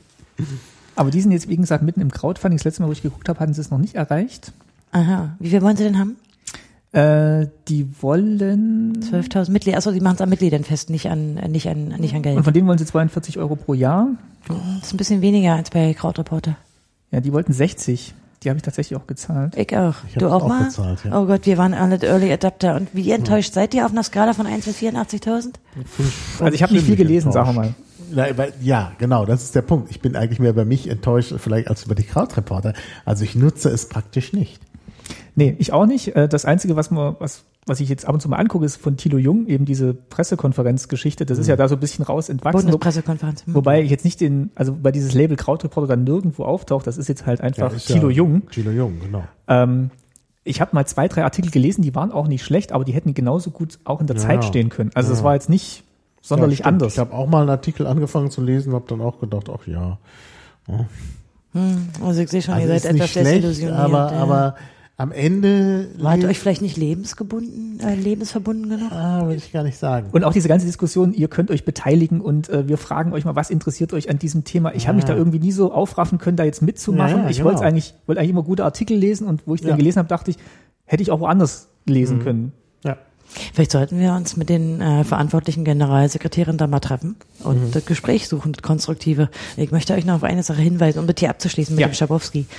Äh, ich mache nachher ein Foto, damit Leute das sehen können. Ihr müsst mal diese Text-Bildschere sehen, ja? Oh ja. Weil sie haben hier ein Bild ausgewählt, äh, Schabowski ist da zu sehen. Und, aber irgendwie im Vordergrund sind zwei, Ja, die gucken alle nicht, die, also da ist die irgendwie drehen ihm den Rücken zu. Und sie gucken eher wie, was Ding. labert der denn? Die machen ja auch ihr Ding. Also es ist ja nur Er guckt so ein bisschen ins Leere. Ist ja nur dieser eine, der neben ihm sitzt, der irgendwie so ein bisschen aufmerksam sehr ist. interessant Sonst sind die alle, auf der Guck, Die Titelseite, gucken ja. auch hier hin. Äh. Also das ist nicht, also Günter Schabowski steht da nicht im Mittelpunkt. Ja, es ist ein ganz merkwürdiges Bild, das zeigen Obwohl er auch später. während der Diskussion mit Günter Schabowski. Wenn die ihm den Rücken zuwenden, ne? das ist wirklich bemerkenswert. Ah. Aber ihr wisst schon, vielleicht so, na gut. Also ich habe jetzt wieder einen Schwenk gemacht, der, der gar nicht passt. Aber was schön ist in der Überschrift, wo wir Mängel selbst aufdecken, also Ja. A, dass es überhaupt mal Mängel gibt und andererseits oder B, ähm, dass es, dass die aufgedeckt werden müssen, Mhm. weil die offensichtlich davor nicht aufgedeckt Aber dann waren. kann sich eben der Gegner nicht einnisten, also Klassenfallen. Oh, die, Ja. der Artikel drunter ist ja auch hochaktuell. Ja, Neonazis kandidieren auch in Hessen. Ja, die, die ganze Zeitung ist interessant. Äh, also äh, hier geht's um damals den, also sie betonen das übrigens auch, also dass der Schönhuber, der damals ja sozusagen der bekannteste Rechtsradikale eigentlich, dass der Mitglied der Leibstandarte, der SS-Leibstandarte Adolf Hitler war. Also sie, die schreiben das relativ explizit rein. Äh, und hier wird angekündigt, dass er mit der CDU koalieren will. Äh, und zwar im Bundesland Hessen. Aber nicht etwa, wie der damalige Chef Walter Weilmann darauf reagiert hat, also der CDU-Chef, weil der hat natürlich gesagt, nee, sondern die stellen nur die Seite da. dass der kandidieren ja, will. genau. Ja. Also, nein, koalieren. Er koalieren will. Ja, genau. Naja, Also, es geht hier relativ viel, ähm, das ist schon interessant. äh, das ist hier so um den Jahrestag auch rum. Also, äh, Ja. ich glaube, diesen, diesen Antifaschismus, der ja immer so ein bisschen wie eine Monstranz äh, in der, in der DDR-Presse vor sich hertragen wurde, der, der ist hier sehr, sehr deutlich in ganz vielen Artikeln. Alles, was irgendwie riecht nach ähm, also sozusagen Neonazi-Wiederbeschäftigung oder irgendwie so generell Rechtsradikale ist ja immer sehr auch moralisch aufgeladen dargestellt. Fand ich, fand ich sehr interessant. Aber das ist auch in der jungen Welt so in allen DDR-Zeitungen, finde ich. Richtig Aber auch, auch, auch Aufstieg der Drogenmafia in Kolumbien ist auch ein aktuelles Thema. Äh. Panikverkäufer in Aktienmärkten. Irgendwie, könnte man mit dem heutigen Umweltschutztreffen der KSZE, internationale Vereinbarung für, ja, also hier ist eine Menge drin. Das- Äh, da geht es auch um, ähm, ähm, um Abrüstung geht's ja auch, also Export von Waffen, geht um Drogentote. Also sie haben schon auf der Seite hier alles, alles Mögliche. Übrigens droht ein US-Satellit, ein Großsatellit, by the way, auf die Erde zu stürzen. Also wir, hier ist alles drin. Nur die Startseite. Was ich interessant fand, weil ich gerade aus Südafrika kam, äh, waren die Meldungen zu Südafrika, das ist kurz bevor Nelson Mandela in Freiheit kam, also wo schon damals äh, die großen Apartheid-Demonstrationen waren. Und hier gibt es noch eine lustige kleine Meldung, dass die Grünen sich dafür eingesetzt hätten, ich weiß gar nicht, wo es jetzt ist, äh, ja, weil einen Exportstopp äh, von BRD-Waffen nach Südafrika einzusetzen. Denn die Das ist DDR, wirklich hochaktuell alles, ja. ja. Die, die, die DDR hat sich anders als die Bundesrepublik sehr klar von der Apartheid abgesetzt. Das war auch, finde ich auch sehr interessant. Das wussten in äh, Südafrika, wo ich gerade war, äh, auch noch einige. Also der, der Unterschied, das war denen klar. Was ich selber nicht mehr so richtig wusste. Na, ich wusste noch, wir haben in der Schule tatsächlich mal ähm, Postkarten bemalt für Nelson Ja, Mandela wir und, die, und die habe ich dann eingeworfen im Briefkasten, Ja. also wirklich so ein Päckchen und dann habe hab ich mir gedacht, hoffentlich passiert es nichts, bis Ich, ich, frage frage mich, ob das jemals angekommen ist. ich Ich glaube, das haben alle DDR-Schüler gemacht, Ja. oder? Auch nach Nicaragua, die Päckchen und so. und ich empfand es wirklich als wichtig, diese. Brief, diese Postkarten einzuwerfen, ja. Ich auch. Ich fand, das ist, also jemand, wahrscheinlich aus der Schule, hat mir klar gemacht, dass ohne diesen Protest der da immer im Knast schmoren muss. Und ich habe geglaubt, dass diese Postkarten was bringen. Lustig, oder? Und ich finde es auch im Rückblick, also man hat Schlechteres gemacht in der DDR. Also, Genau. also Sag mal, hast du jemand Solidaritätspostkarten von Nelson Mandela geschickt, Maha? Nee, eigentlich nicht. Hm. Da müssen wir uns Also schon ich noch einige Fragen stellen. Ja. bei meiner Mutter war es noch Angela. Davis. Ja. Und hast du äh, Teddys und äh, Tütensuppen nach Ich Nicaragua? auch nicht. Ich weiß nicht. Wir haben alles getan. Genau. Du bist also schuld an Aber den es sind, Saninisten. aber, nein, nein, aber es sind äh, aus, aus meiner Schule irgendwie äh, Schüler nach Nicaragua gereist, Ach, um da mit aufzubauen. ach echt? Ja. Aber das war doch ein sozialistisches Bruderland. Was? Nicaragua? Nein? Ja, sicher, das war Ja. ein Bruder. Also natürlich, ja. Also es gab eine gewisse, in, in den linken Kreisen in der BRD gab es äh, Interesse an Nicaragua. Und ich darf euch sagen, auch das ist auf der Titelseite. Denn Ja. der Verteidigungsminister, ja, Na, wenn der in der War BRD gerade Nicaragua. gewesen wäre, aber da hätten sie ihn nicht empfangen. Also nee, der Verteidigungsminister, wenn, wenn von der Leyen nach Nicaragua fährt, ist das auch. wo wir beim Thema sind. Ich muss Also, ganz kurz sagen, also ich, in, der- in der BRD habe ich ja dann äh, wo ich dann in der dritten Klasse war, haben wir auch gesammelt und zwar fürs Müttergenesungswerk und es erschien Genau. mir nicht ganz so sinnvoll wie für die Postkarte für Nelson Genau. Mandela. Also da, gesammelt. da habe ich in der dritten Klasse schon gedacht, ja, ja, ist auch wichtig, aber Nelson Mandela raushauen war schon Genau. die coolere Aktion. Oh, Mann, das ist ein episches Beispiel. Ja. Ich, wir, Der Name ist gefallen und wir müssen hier, in, wie wie sagt man eigentlich richtig? Ist das Keterum Kinseo? Ja, im Übrigen bin ich der Meinung. Ja, genau. Ja, Ey, komm, der. Name fiel, wir müssen das sagen. Ich bin jedenfalls im Übrigen der Meinung, dass äh, Ursula von der Leyen ihren Doktortitel abgeben muss. Ja, ich würde das auch so sehen. Ich habe Also, ich habe es tatsächlich die letzten Tage nicht so ganz verfolgt. Ich habe es nur die Headline gelesen, dass die Uni jetzt der Meinung ist, es wäre Es ist, ich finde es nicht nicht ganz in. Ordnung gewesen, aber sie darf es schon behalten. kann im Vroni-Plug sehen, welche Ja, ja. Stellen mir rüber kopiert hat und wie peinlich dürr diese Arbeit Ja, ja. ist. Was ist denn jetzt die Argumentation, warum sie es nicht machen muss? Kein Täuschungsabsicht. Absicht. sie sagen, ja, sie hat da rein kopiert und so und sie erkennen auch die Plagiate an, aber sie sehen keine Täuschungsabsicht. sozusagen Dummheit, Dusseligkeit. Aber es war ja bei Gutenberg auch. Äh, Naja, gut, da war es so. aber die viel- Entscheidung war eine andere. Ja, aber er hat ja auch in seiner Tätigkeit als Familienvater und als junger Familienvater und viel Beschäftigter Ja, ja, den, das ist Über, auch den, schwer. den Überblick verloren. Nee, ehrlich, wenn man so, so, so die Milliarden auf dem Konto hat und nicht weiß, wie man klarkommen soll mit seinem Leben, da kann man nun die Disketten. Ich finde, ich wollte das nur festhalten, ist heute nicht unser ja, ja, Thema, nee, ich mich bin, ärgert bin da furchtbar. bei dir. Ich, mich ärgert das auch sehr. Natürlich, Maha, du Das hat- arbeitest ja auch wissenschaftlich Ja, und das- weißt, was das bedeutet, Ja, diese, ja. diese Entscheidung. Ja. So, Ja. das haben wir jetzt mal festgehalten. Ja, ich gucke gerade nochmal, also meine, die tatsächlich. Hochschule dort hat sich auch keine, also was, ich- keinen guten Dienst erwiesen. Also das ist, die sind unten durch. Ich finde ganz gut eigentlich, dass bei der Gelegenheit mal wieder prinzipiell debattiert wird, wie anders Ja, ja. Äh, ähm, Naja. äh, Doktorarbeiten in der Ja. Medizin und Jurisprudenz sind. Ja. Ja. Ja. Na gut, Also- wir halten fest, das ist nicht gut. Da bräuchten wir auch mehr lebensverbundene Wissenschaft. Genau. Ehrlichere. Ursula von der Leyen sagt, ich habe damals Fehler gemacht. Mit dem Wissen von heute würde ich das selbstverständlich anders machen. Ah ja, und? Aber sie ist auch erleichtert. Ah, ist Ja, schön. Das freut uns. Äh, Ich wäre an ihrer Stelle auch erledigt. Sie hätte vielleicht sogar bleiben können, möglicherweise. Also sie hätte Ja. vielleicht auch ohne den Doktortitel äh, Verteidigungsministerin Also, bleiben es können. ist, was da alles schon schiefgegangen ist im Verteidigungsministerium, die bleibt. Ich halte mal kurz fest, Ständig. ja. Wir haben den peinlichen Gutenberg, der Mhm. Oberbetrüger, die Schawan, die auch bis heute sozusagen ihren Fehler nicht eingestehen Mhm. Ja, ja. kann. Ja, ja. Dann haben wir jetzt diese von der Leyen und die sind irgendwie alle Unionschristen und Mhm. Minister gewesen. Wie peinlich ist das eigentlich? Ja. Na gut, Ja, okay, so wir haben einen Serie. Wissenschaftsminister in Österreich, der hat auch seinen Koch Merin war doch auch noch, ne? Na, die ist aber FDP. Okay. Und die war auch schon so peinlich. Ministerin. Äh, naja, und Schatzi Markakis, da sind schon noch ein paar mehr. Also wir, wir haben, Ja, stimmt. Äh, Oh, oh, Scheuer, Dr. ehemals Dr. Scheuer. ah, na, das war auch eine sehr peinliche Sache. Da. Anyway, okay, ist nicht unser Thema heute. Äh, vielleicht zurück zu Günter Schabowski. Ich habe Ja, den nämlich ja, ja. auch. Ich habe nämlich, du hattest ja diesen Link geschickt mit den Texten und da gibt's natürlich eine Rede von, Gün, äh, von Günter Schabowski Oh. auf der Demonstration auf dem Alexanderplatz. Ich habe die gesehen und zwar 4. live und ich würde gerne, dass du die 1989. vorträgst in dem Duktus von Oh, das Schabowski. ist schwer. Es gibt zwar hier auch den Originalton, könnte man Du einspielen. kannst das machen.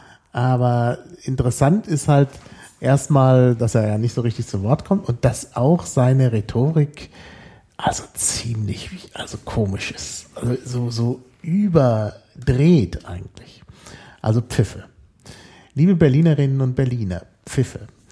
Billigen wir einander die Kultur des Dialogs zu. Was bewegt, was bewegt einen Kommunisten in dieser Stunde im Angesicht und im Blickfeld von Hunderttausenden? Bitteres ist hier gesagt worden. Es geht an unsere, auch an meine Adresse. Nur wer die Mahnung hört und versteht, ist fähig zu neuem Anfang. Im Hintergrund wiederkehrendes Pfeifen, undeutliche Zwischenrufe. Wir wollen eine DDR, von der jeder sagen kann, das ist unser Land. Pfiffe nehmen zu. Aus Prag erreichen uns indes wieder bedrückende Nachrichten und Bilder. Pfiffe. Viel Mühe, viel Mühe wird es kosten, vertanes Vertrauen zurückzugewinnen. Zwischenrufe. Aufhören. Und dennoch stimmen nicht wir, die wir hier stehen, stimmt nicht das Volk letztlich im Ziel der Erneuerung überein, wenngleich von unterschiedlichen Ausgangspositionen. Auch zwischen Andersdenkenden müssen die Hürden nicht unüberwindlich sein. Die SED, Pfiffe, die SED, lauts Pfeifen, bekennt sich zur Umgestaltung. Das kam spät, aber es ist unwiderruflich. Wir sind gewillt und lernen unverdrossen, mit Widerspruch, mit Pfeffer und Salz zu leben. Man muss lachen, Entschuldigung. Und wir werden die Produktivität des Widerspruchs nutzen. Veranstalter, ich bitte, ich bitte die Versammelten, hört zu und reagiert dann, hört zu. Applaus. Ich will es noch einmal deutlich sagen, wir sind gewillt und wir lernen unverdrossen mit Widerspruch, mit Pfeffer und Salz zu leben und wir werden die Produktivität des Widerspruches nutzen. Das Zentralkomitee der SED, laute Pfiffe, das am Mittwoch zusammentritt, wird das mit seinem angekündigten Aktionsprogramm messbar machen. Die Dynamik des Aufbruchs zum Neuen lässt sterilen politischen Nachlassverwaltern keine Chance. Das ist sicher. Applaus. Aber ich sage ihr offen, ich mag auch nicht die schnellen Scheiterhaufen, auf denen manche alles brennen sehen wollen, was an unbestreitbaren Leistungen in vergangenen Jahrzehnten vom Volk vollbracht wurde. Applaus, Pfiffe. Hm. Ja, ich glaube. Ah, das ist ja ein ganz deutlicher Honecker. Äh Kritikpunkt, ne? Also weil ja. die äh, ja, aber warte kurz, so die, also wir können es auch noch zu Ende lesen. Ja, wir können es ja, ja, so, ja, ja, mach mal. So viel ist gar nicht mehr. Auch ich wende mich an die Initiatoren, an die Organisatoren dieser Kundgebung und bezeuge ihnen meinen Respekt den Künstlern, den Schriftstellern, den Kulturschaffenden. Wir müssen heute sagen, mit ihrem wachen Gespür für die Stimmung des Volkes haben sie gesellschaftliches Bewusstsein befördert. Sie haben Wichtiges für die politische Gesundheit unseres Landes getan. Applaus. Liebe Berliner, uns macht hoffnungsvoll der Schulterschluss zwischen Krenz und Gorbatschow. Pfiffe wiederholte Zwischenrufe aufhören. Ich spreche jetzt eine uralt Losung aus. Vorwärts im festen Bund mit unseren sowjetischen Freunden. Laute Pfiffe.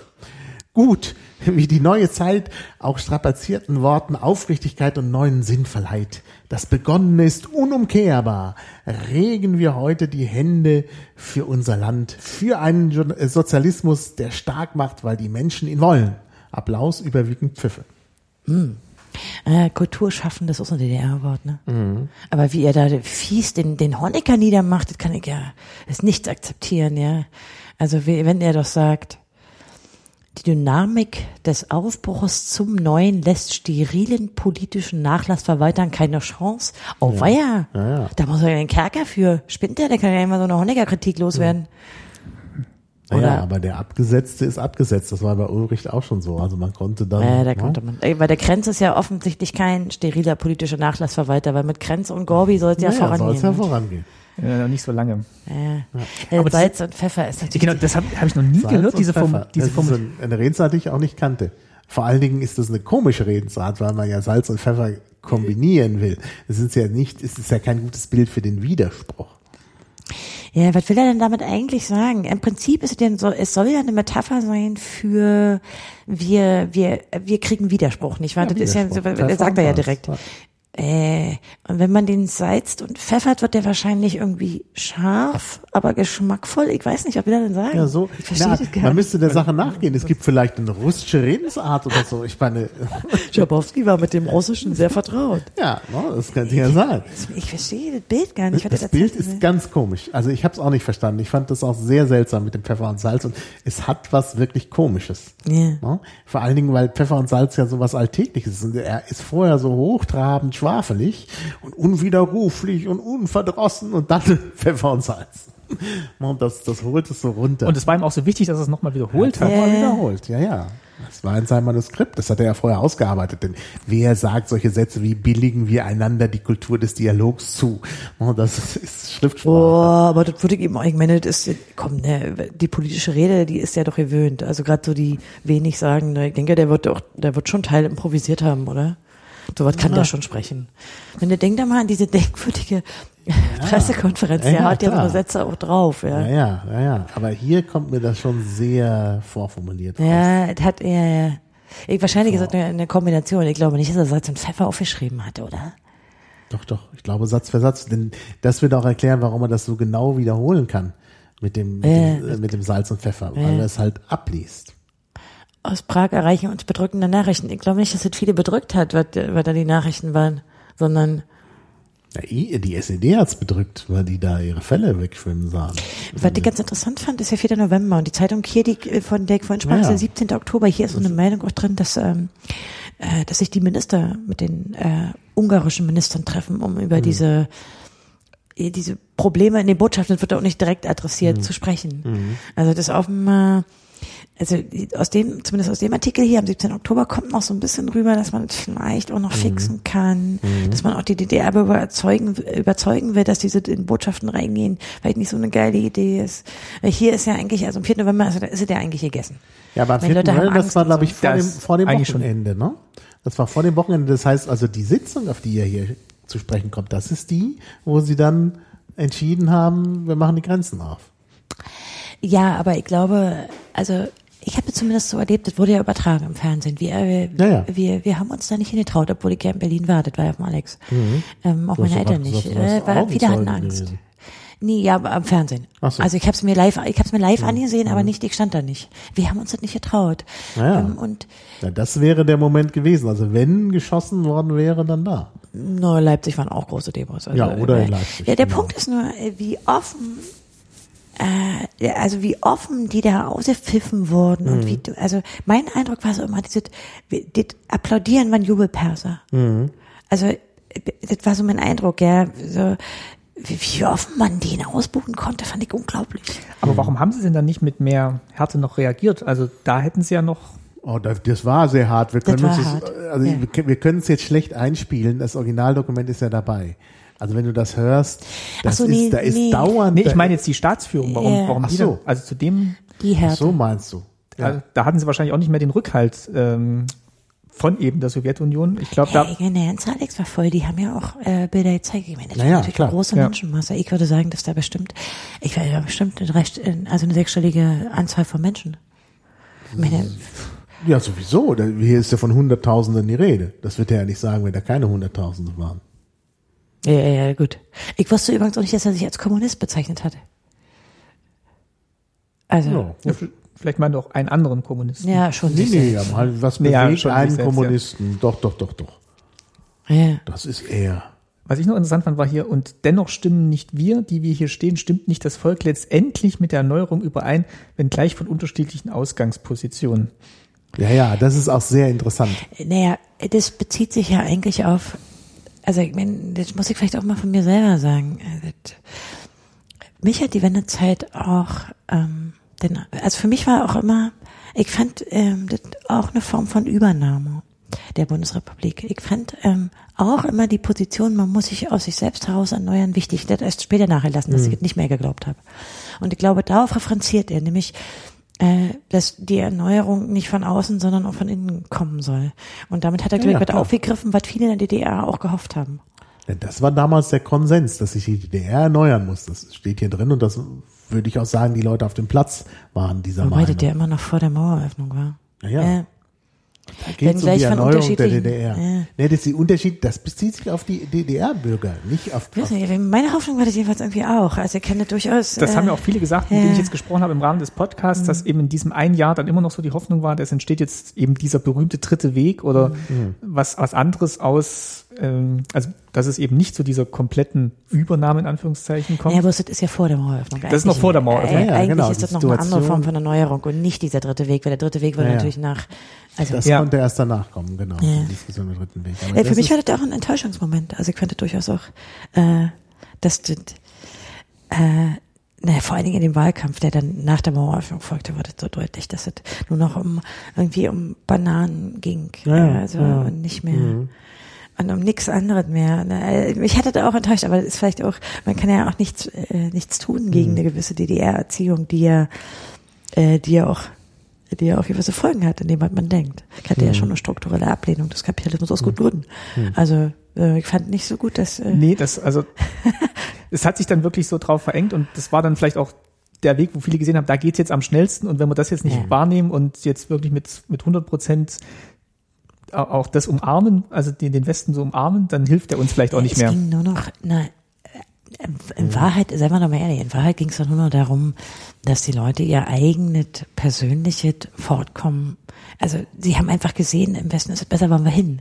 Und das fand ich unglaublich störend. Ich glaube aber für Jugendliche ist es sowieso noch was anderes, weil man ja oft noch dieses, ja, weltverändernde und so, ne? Also dieses, äh, man möchte, man denkt an die Gesellschaft und nicht unbedingt an das Eigenheim. So, das ist ja gerade Ja. bei Jugendlichen, die eben noch kein Eigenheim haben. Ja, aber auch die jetzt ein paar Jahre Ja. älter sind, die denken vielleicht auch, ich habe jetzt vielleicht nur noch ein paar, also nicht ein paar Jahre, aber vielleicht die Hälfte meines Lebens ist vielleicht rum. Ich bin jetzt irgendwie 40 oder, und jetzt ist die Chance, dass ich doch nochmal was gravierend ändern kann zum Besseren, dann nehme ich das wahr. Und Ich sehe das doch heute anders, weil ich natürlich, äh, also klar, da sieht meine Elterngeneration und so, die haben natürlich eine andere Sicht und man hat ja auch oft drüber gesprochen, aber für mich war damals ein enttäuschender Moment. Alle haben nur noch diese Bananen und die D-Mark haben wollen und haben sich nicht mehr dafür interessiert, wie man eigentlich zusammenlebt und wer die Regeln machen soll dafür und so. Naja, Äh, ja. Ja, ich glaube auch für die Linke im Westen war es äh, nicht so, wie sie das wollte. Also ich zumindest, ich war ja nun damals auch schon links, fand das irgendwie total komisch, dass jetzt irgendwie der Kapitalismus gesiegt haben soll. Ja, Ich meine, dauernd haben wir kritisiert, dass es so nicht geht und die sitzen jetzt da und feiern genau als, das. als Ja. Sieger. Also das kann doch nicht sein. Und dann ist der auch noch wiedergewählt worden. Und Ja, dann war mit das so hohen- plötzlich ja. der, der Kanzler der Wende. Und oh, fand der war, der war auch so peinlich irgendwie. Also, oh. was ich noch bemerkenswert finde hier, also diese ganzen Pfiffe und so, ähm, also Eigentlich ma- nach jedem Satz, oder? Genau, also mal abgesehen davon, wie ehrlich er jetzt die Rede gemeint hat oder nicht und ob der die sich jetzt nur zurechtgeschrieben hat, damit er da was entgegengesetzt hat. Ich glaube, wenn er die ein Jahr früher oder zwei Jahre früher gehalten hätte, wären da nicht so viele Pfiffe gekommen, dann wäre das auch tatsächlich die Position gewesen, die man sich eigentlich erhofft hätte. Also Ja, ja. egal, wie es jetzt gemeint gewesen ist, aber Äh, hier ist übrigens sein Name falsch geschrieben. Der Günther, Günther schreibt sich ohne H. Ja. Müssen, wir Ja, vielleicht ja. mal der Linguistik sagen. ja. ah ja, Also das weil hier ähm. Martin hat jetzt die Seite von, so. von der HU Berlin aufgerufen. genau, die verlinkt man natürlich auch. Ja. Naja, also was äh, ähm, sicherlich, also sind Ja, in der, in der Berliner Zeitung ist er richtig geschrieben. ja, Ich glaube, den Fehler hätte sich die Berliner Zeitung nicht erlauben dürfen. Ein H Ja, in Günther genau, Schabowskis. Äh, aber was hier insofern auch nicht ganz stimmt, wenn man sich die Aufnahme anhört, dann hat man halt dauernd Pfiffe. Hier steht immer nur Pfiffe in Klammern dazwischen, aber es war ja ein durchgehendes Pfeifkonzert. Na, ich glaube, wenn er aufhört zu reden, hörst du bei der Aufnahme Ja. natürlich auch wieder lauter. Ja, Ja. Ich war auch, war auch mein, mein Eindruck, als ich das gesehen habe, dass sie, ich fand es erstaunlich, wie die alle plötzlich so offen ihre, ihren Disrespekt da ausgedrückt haben. War- War krass. Ja, ja, das ist schon, schon sehr besonders. Naja, eigentlich ist ja auch wieder, wenn man das mal andersrum betrachtet, dass er sich da hinstellt. Ihm hätte, ihm war sicherlich klar, dass er da, dass er ordentlich Pfeffer abkriegt. Hm. Ist auch bemerkenswert. Ja, aber das ist seine Pflicht ja auch als Parteifunktionär. Also ich meine, er muss, er ist der Berliner Sprecher und, und Immerhin haben sie nicht wie auf dem Bild auf der Sekretär. Zeitung den Rücken zugewendet. Frage ich mir stelle, ist, ob er sich tatsächlich jetzt erhofft hat, dass es, dass er damit sich selber noch retten kann und sich einen Gefallen tut. Na, er galt ja schon als selbst, Reformer. Sich selbst, also ich glaube, da ging es nicht so sehr um, um ihn selbst, sondern äh, also Die Führung, Die Staatsführung. Führung. Also ich glaube, der hat gedacht, das ist jetzt eine wichtige Maßnahme, damit Hat er tatsächlich geglaubt, meinst ich glaube du? schon. Ja. Ich glaube schon. Also das weiß man natürlich nicht. Kannst ich denke schon, nicht mehr dass die an der fragen. Macht festhalten wollten. Ja, sicher mir wollen die an der Macht festhalten, klar. Ja. Also alles andere. Nee, ist trotzdem interessant. Wollen wir das oder sprachlich noch mal ein bisschen angucken? ja, gern. Also, ja, so weiß ich nicht so, die typischen Adjektive oder was? Also, äh, Ja, ist sind- wir fallen sagen mal so.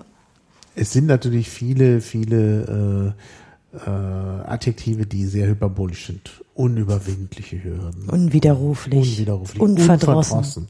Ja, also kannst das mit so un. Ja. Also das ist schon unbestreitbar. Unbestreitbar ist, glaube Mhm. ich, auch so ein, so ein äh, wichtiges Wort. Unumkehrbar. Ja.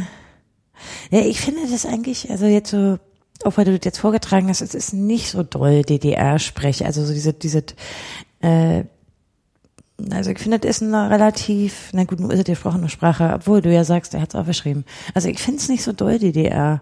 Ich meine, gut, ja, ja, Doch, doch, Schulterschluss, das sind Grenz. Konzepte, Schulterschluss, gesellschaftliches Bewusstsein zum Ja, Beispiel. Kulturschaffende. Also ich denke, das ist, ist äh, DDR, das gesellschaftliche Bewusstsein. Ja, Und äh, Kulturschaffende sowieso.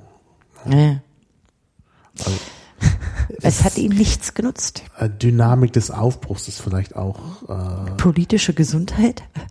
Das ist schon seltsam. Was ich noch interessant finde, hier vorwärts im festen Bund mit unseren sowjetischen Freunden ist natürlich jetzt genau auf diese Perestroika- und Glasnost-Bewegung gemünzt und Ja, ja. nicht auf den ursprünglichen kommunistisch-sozialistischen Weg, den es dann irgendwie bei den anderen davorgehenden Losungen immer hatte. Also man, man knüpft da dran an, weil es die Leute wahrscheinlich oft gehört haben, aber verbindet es jetzt auch gleichzeitig mit dem Neuen, was in Russland genau, passiert. das ist jetzt das Neue. Das ist zwar die Uraltlosung, steht ja, Ja. davor, Ja. aber das ist, äh, hat natürlich jetzt einen anderen Kontext. Genau. Ja, das ist sozusagen. Hat er eigentlich ja schlau gemacht. ja, ja, das ist schlau. Das ist, äh, Naja, gut, die Sowjetunion hatte auch nicht mehr allzu lange danach. ja, ja. Ja.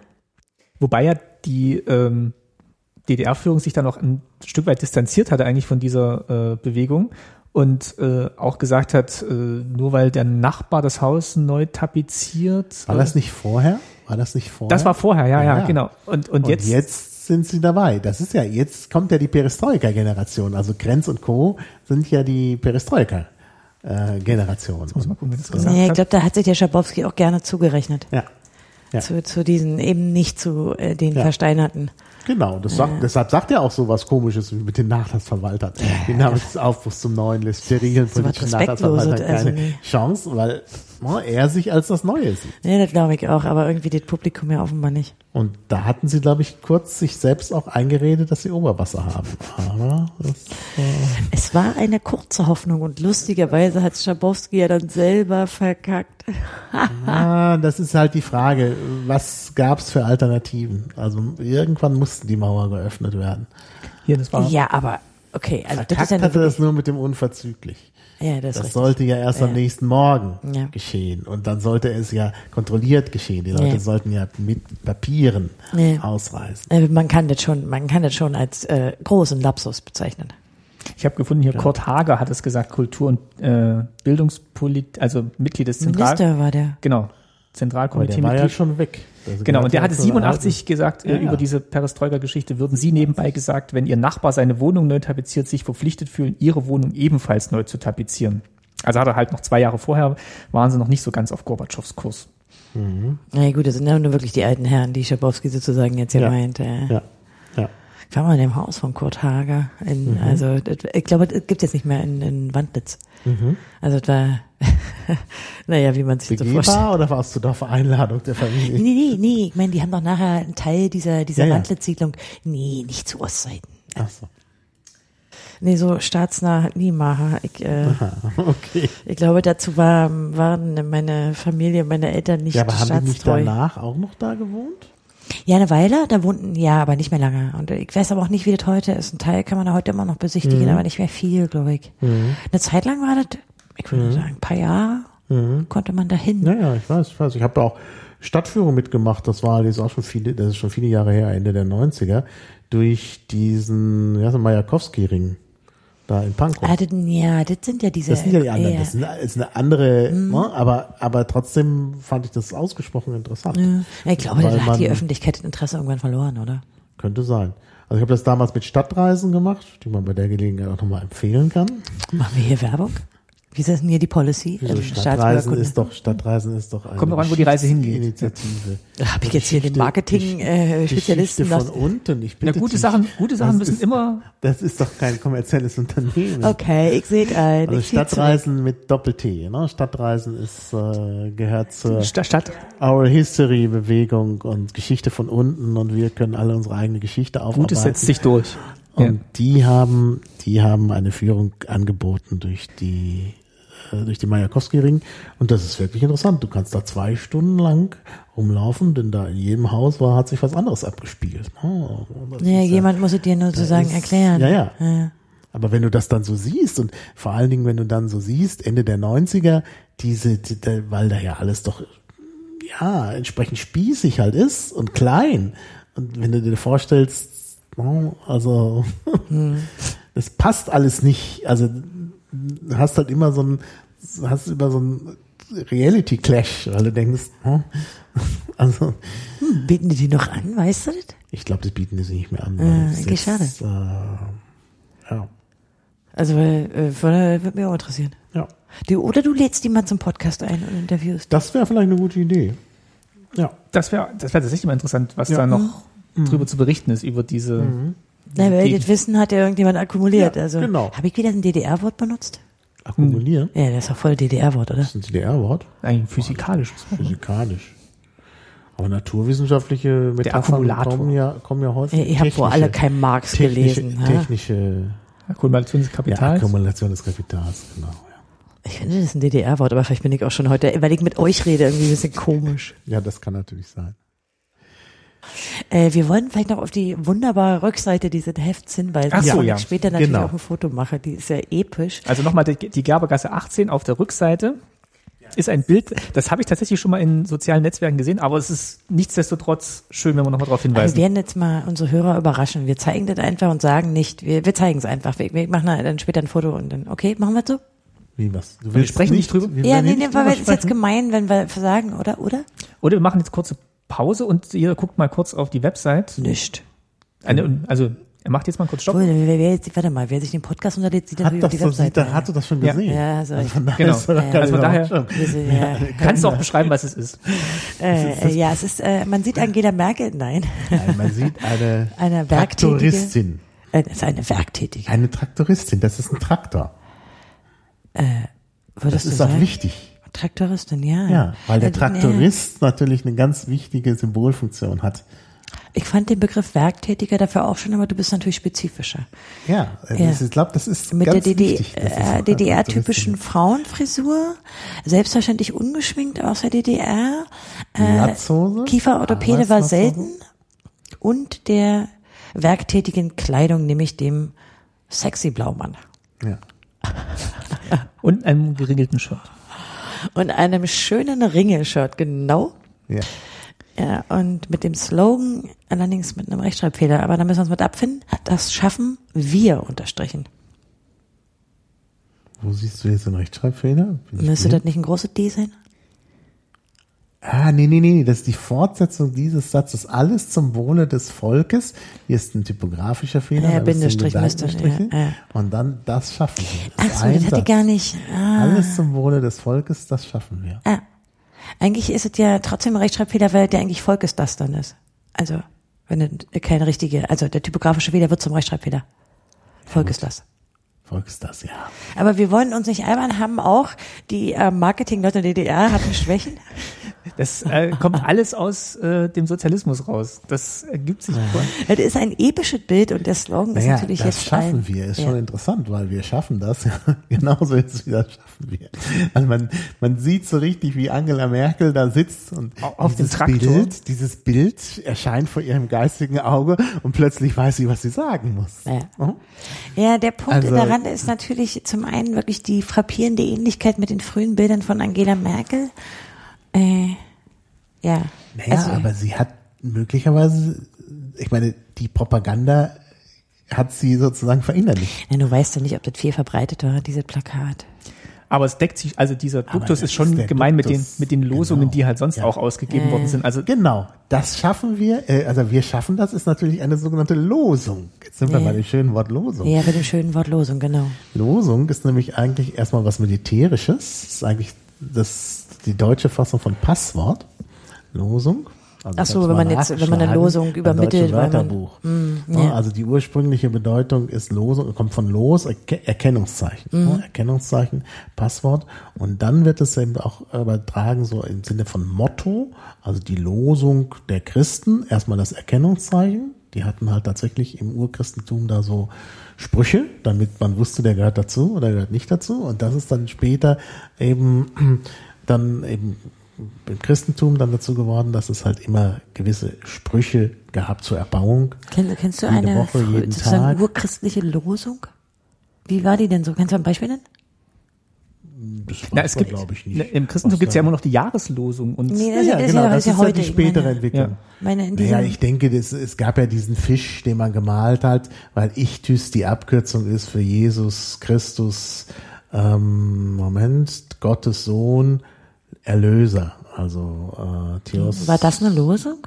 äh, das war offensichtlich, also zumindest der Fisch war das Geheimzeichen in, in Rom äh, in der Christenverfolgung. Ja, ne, das weiß ich, aber da hängt ja noch keine Losung dran und nicht unbedingt jedenfalls. Naja, das ist ja die Abkürzung eben für dieses Bekenntnis, dass Jesus Christus der also Gottes Sohn ist und Retter. Ich, ich stelle mir in meinem, äh, meinem, meine religionshistorischen Kenntnisse sind gering. Ich stelle mir einfach vor, ich treffe mich in meinem heimlichen Hipster-Café in Rom und will mich mit dem Typ, der nebenan sitzt, gemein machen und frage mich, ob das wohl auch so ein Urchrist ist und schmeiß da eine Losung in den Raum. Genau, du musst dann irgendeinen Spruch aus der Lehre sagen. Oder ich zücke mein nie, Tattoo, was ich auf dem Unterarm habe. Ah, nee, nee, nee. Also so, das, das mit Tattoo war, glaube ich, nicht so. Das, äh, aber, genau. Henna, ja, aber das kannst du ja auch abwaschen. Aber du sagtest halt einen Spruch aus der Lehre und dann war klar, der gehört dazu. Okay, und heute ist es aber was, was, was verwendet wird, zum Beispiel in äh, einem, einem christlichen Ritus, etwa in einer Kirche, dass man eine Losung hat für den Tag. In der evangelischen Kirche gibt es halt für jeden Tag, für jede Woche, für jedes Jahr einen Spruch. Ja, ja. das ist sozusagen die, die Abwandlung, die das heutige. Das ist dann sozusagen die Aufforderung, wie man sich zu verhalten hat. Ne? Ah. Und das kommt dann wieder zurück in die politische Ideologie, weil es offensichtlich auch Losungen zum ersten Mal gab. Also atheistische Losungen, wie man, also ja, wie gesagt, das ist hier, das hattest du ja verlinkt, da kann man die Losungen zum ersten Mal nachlesen. Bei welchem Jahr bist du jetzt? Aktuell? Bei welchem Jahr? Ich bin jetzt bei keinem Jahr. Ach so, du bist erstmal nur bei der Übersichtsseite. Äh, auf der Übersichtsseite gibt's Losungen und wenn man da draufklickt, ich habe da auch drauf geklickt, Moment, ich kann nur gerade gucken, auf ja, wir geben mal welche zum Besten. ich geklickt habe, dann nehmen wir mal gleich die erste. Ähm, da, da, da heißt es dann eben, äh, Losung des Zentralkomitees der SED zum 1. Mai 1955. Es lebe das unbesiegbare Lager des Friedens, der Demokratie und des Sozialismus unter Führung der mächtigen Sowjetunion. Losung muss immer mit Ausrufezeichen sein? Ja, denke, das wäre schon wichtig, weil das ja so eine, so eine Art Appell ist. Das sind ja auch zum Teil Befehle. Macht die Produktionsberatungen zu Schulen des sozialistischen Aufbaus. Und die formschönen Schuhe? Oh mein Gott, das war lustig schafft schöne, farbenfreudige Stoffe und Kleider, gebt den Werktätigen gute und formschöne Schuhe. Was eine total geile Lösung. Ich finde, da sollten wir zurückkehren. Mhm. Deswegen ist es was, da, da kann man sich mit identifizieren und da kann man auch für den Alltag was mitnehmen. Wolltest du auch schon immer formschöne Schuhe? Wahrscheinlich hätten wir zu dem Zeitpunkt auch überhaupt gerne mal Schuhe gehabt. Na gut, okay, wir sind in den 50ern, okay, sollten wir festhalten. Aber es hat sowas, es hat sowas äh, Lebensverbundenes. Mhm. Allerdings. Ja. Aber das hat immer eine Auf, äh, eine, sozusagen eine Aufforderung ist, also na, mehr so Befehl. Ne? Ja. Ich finde auch hier schön werktätige Bauern und Landarbeiter. Folgt dem Beispiel der Brigade Ferdinand Kunz, der Bevölkerung mehr Fleisch, Milch und Fett. Mhm. Ja. Na gut, okay, das jetzt, man merkt einfach den Nachkriegsbezug. Äh, mhm. Ja, also 1989 hört sich schon ein bisschen schmissiger an. Na? 40 Jahre DDR, alles mit dem Volk, alles durch das Volk, alles für das Volk. Oh, daran kann ich mich erinnern. Auf jeden Fall. Auf jeden Und Fall. Jetzt kommt's. Arbeite mit, plane mit, regiere mit. Das hing überall. Das gab's auch ja. als Plakat. Das kann, kenne ich auf jeden Fall. Auch an den Schulen. Das ist schmissiger als das von 1955. Gemeinsam für Frieden und Sozialismus. Das war ja, also das ist ja eine uralt Losung, um Schabowski-Jargon zu bleiben. Ja. Mein, und also die fünfte, die hier steht, die benutze ich aktiv sehr häufig übrigens auch, nämlich mein Arbeitsplatz, mein Kampfplatz für den Frieden. Und wer sich ja. alte Podcasts anhört, der wird vielleicht, jawohl, ist mein aktiver Wortschatz. ja. So wie wir heute arbeiten, werden wir morgen leben. Ja, das ist auch ein sehr, die sind tatsächlich sehr bekannt von Ding, ne? Ja. Also ich jedenfalls, kennt ihr die auch oder bin ich jetzt hier Die kenne ich, die kenne ich tatsächlich alle auch. Und die haben sich, also nicht, weil ich das die jetzt mit. Das sind ja die späten, die müsst ihr ja, ja. mitbekommen haben, was in Aber die sind halt hängen geblieben, noch so wahrscheinlich vom, vom ja, Ende. Von 55 nicht, weil ihr da noch nicht gelebt habt, das ist doch sehr klar. Äh, vor allen Dingen sind die offenbar nicht hängen geblieben, also. wir können ja mal 75 nochmal. Ja, wir gucken mal 75 an. 75 ja. ist vielleicht ganz gut, weil das dann zu weit da sind auch wieder viele Aufrufe an einzelne Berufsgruppen dabei. Das hing eben auch in dem Museum in der Kulturbrauerei, zum Beispiel Bauschaffende, alle Kraft für den Wohnungsbau, das Kernstück unseres, unseres sozialistischen Programms. Wenn du Kernstück sagst, hört sich irgendwie immer nach Honecker an, ich weiß auch nicht. Das Kernstück? Ja. Kernstück, weil das auch so verkürzt. Ja, Das ist aber auch ich wollte übrigens mal sagen, hier, äh, wenn, wenn ihr euch jetzt zweite Beispiele anseht, äh, ich nenne das jetzt mal, die Befreiungstat der Sowjetunion Voraussetzung für das Entstehen der DDR unseres sozialistischen Vaterlandes ist es ja keine Aufforderung. Nee, ist eigentlich so eine, Au eine Aussage, noch nicht mal eine Feststellung. Also es ist eigentlich hm, ganz so eine Tatsache eigentlich. Ich habe schon wieder Rechtschreibfehler. Ist euch übrigens leid. aufgefallen, dass die letzte Losung sich immer an die Frauen richtet? Also zum Beispiel 1975 Dank und Anerkennung den Frauen für ihre großen Leistungen im Beruf, in der Familie, im gesellschaftlichen Leben. Mhm. Stimmt, das war's äh, 89 auch, ne? Ja. Frauen und Mädchen. Alle Kraft für die Stärkung unseres sozialistischen Vaterlandes, für das Glück unserer Kinder. 1955 Kolleginnen in den Frauenausschüssen gewinnt alle werktätigen Frauen für den aktiven Kampf und die friedliche Lösung der deutschen Frage, helft ihnen bei der Weiterentwicklung und Förderung ihrer Fähigkeiten und Talente. Wie war nochmal die friedliche Lösung der deutschen, der, die friedliche Lösung, oh, nochmal, die friedliche Lösung der deutschen Frage? Deutschland wieder vereinigt und neutral. Ne, Hanni, das ist jetzt aber eine Westsicht, hm? Das war, glaube ich, äh, der Vorschlag. Wollte man 55 noch eine Wiedervereinigung? Mit den Kapitalisten? Ja, Das kann ich jetzt gar nicht sagen. Neutral, glaube ich. Also mit Berlin hatten sie ja irgendwie was vor, mit der freien Stadt Berlin, das wusste ich noch. Was aber mit Gesamtdeutschland, also nee, Gesamtdeutschland vorhin, das weiß ich. Also offensichtlich wollte man 55 noch die Wiedervereinigung. Das steht ja hier. Aha. Alles okay. Aber das müssen jedenfalls die Kolleginnen in den Frauenausschüssen regeln, ja. Die erstmal alle werktätigen Frauen für den aktiven Kampf gewinnt, um genau diese unbekannte Lösung der deutschen Frage. Ach, episch. Jetzt brauchen wir noch 65 fehlt noch, ne? 65, was haben wir denn da Schönes? Hm, also solidarische Grüße dem vietnamesischen Volk, das heldenhaft seine Freiheit gegen die USA-Aggressoren verteidigt. Ah, da ist Vietnam erwähnt, weiß ich gar nicht wieso. Naja. Ja. weil das der Vietnamkrieg war zu der Zeit. Das hat natürlich alle sehr interessiert. Ich meine, das war ja schon. Stimmt, passt natürlich in die Zeit. Und unten wieder die Frauen und Mütter. Frauen und Mütter. Der Sozialismus dient dem Glück eurer Familien. Legt in die Herzen eurer Kinder die Liebe zur sozialistischen Heimat. Na, haben deine Eltern dir die Liebe zur sozialistischen Heimat ins Herz gelegt oder bist du als männliches Kind dafür gar nicht geeignet? Äh, meine Eltern nicht, aber das erschien tatsächlich immer ähm, im Heimatkundeunterricht, also war, also allein schon Heimatkunde, war ja immer, ähm, Ja, das gab's aber, glaube ich, auch. Gab's im das Westen. gab's ja, Ja, auch, aber, ja. aber so dieses, diese Kombination, unsere sozialistische Heimat, also es war jetzt nie unsere, unsere schöne sozialistische Ja. Heimat, also das hat immer gleich irgendwie zusammengehört. Das ist wie bei Zierke, der internationale Terrorismus. Das war immer Genau. eine Phrase, ne? Ja. Ja. Habe ich jetzt wieder ein Zierke-Beispiel, Entschuldigung. Ja. Und es hat sich auch so ein Stück weit eingebrannt, also das halt im, unsere sozialistische Ja. Heimat, das war immer, Ich nenne die ja heute noch so. Genauso übrigens wie der sozialistische Wettbewerb. Das war auch total klar, oder? Und ich hatte eigentlich immer so ein Bild vom, so, vom Saaletal irgendwie so im, im Kopf. Also ich hatte, ich hatte noch mal so ein Buch, so das hieß irgendwie Kaleidoskop. Ähm, äh, und dann war eben so ein Jahrbuch und da ging es eben auch um die Saale-Schlösser und das war eben auch hier ein Beispiel für unsere sozialistische Heimat und deswegen hat sich das irgendwie so damit verbunden Das bei heißt, mir. wenn du die, wenn du dir bildlich die sozialistische Heimat vorstellst, dann poppen die Saale dann sehe ich die Saale-Schlösser vor mir, ja. ja, das, äh, ja, doch. Das Du Hanni, wenn sich deine vorstellen. kapitalistische Heimat vor dir auftut, was, was, was ist dann bei dir? Was siehst du dann Koblenz oder so? Deutsche Eck. Entschuldigung. Ey, wir haben ja nicht mal Wein hier. Ja. ja, haben wir. Warum habe ich nicht, nicht Warum haben wir aufgemacht? keinen Wein also offen? nebenan steht ganz viel Wein. Also welche kapitalistische Heimat siehst du ich dann vor überlege Augen? gerade, was, was da aufploppt bei mir. Also Oder ist es, ist irgendwie- es, warte, ich weiß es, ist es, äh, ah, wie hieß noch dieses Dorf von, von Kohl? Gummersbach? Nee, äh, Oggersheim. Oggersheim, genau. Nee, ich glaube auch nicht. Nein, auch nicht. Weiß Was, siehst du dann vor dir? Vielleicht sehe ich irgendwelche Zechen vor mir, weil ich ja aus dem Hm, Ruhrgebiet Zechen, Ruhrgebiet. komme. Aha, verstehe. Oh, Heimat ist dann schon, ja, ja, das ist auch schön. ja ich glaube Zechen. Ich glaube, ich werde jetzt auch die Saal, ja, ich habe jetzt kein Bild, ich muss mir erst welche ansehen. Aber das ist ein schönes Bild, das kann ich was ist empfehlen. denn dein, was, was, was, du fragst uns alles? Was ist denn dein Heimatbild? Ja, was ist denn dein Heimatbild? Du denkst an Heimat, was ploppt hoch? ich, ich denke, jetzt wird Berlin bezogen sein, weil ich immer, Ja, was denn? Da musst du jetzt irgendein Bauwerk sehen. Weil wir wahrscheinlich Der so Fernsehturm. Fernsehturm Der oder so, Fernsehturm. ja.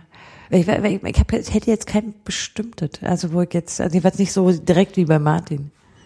Und bei Heimat musst du immer ein bisschen, ja gut, die Zechen sind auch nicht alt, aber heute schon. Aber Ja, na, heute sind sie. der Fernsehturm ist auch nicht Ja, mehr aber du kommst ja aus der Gegend, oder? Ja, ja, genau. Doch, ach so, na dann, na dann ist das ja klar. Kommst du auch aus der Saale-Gegend?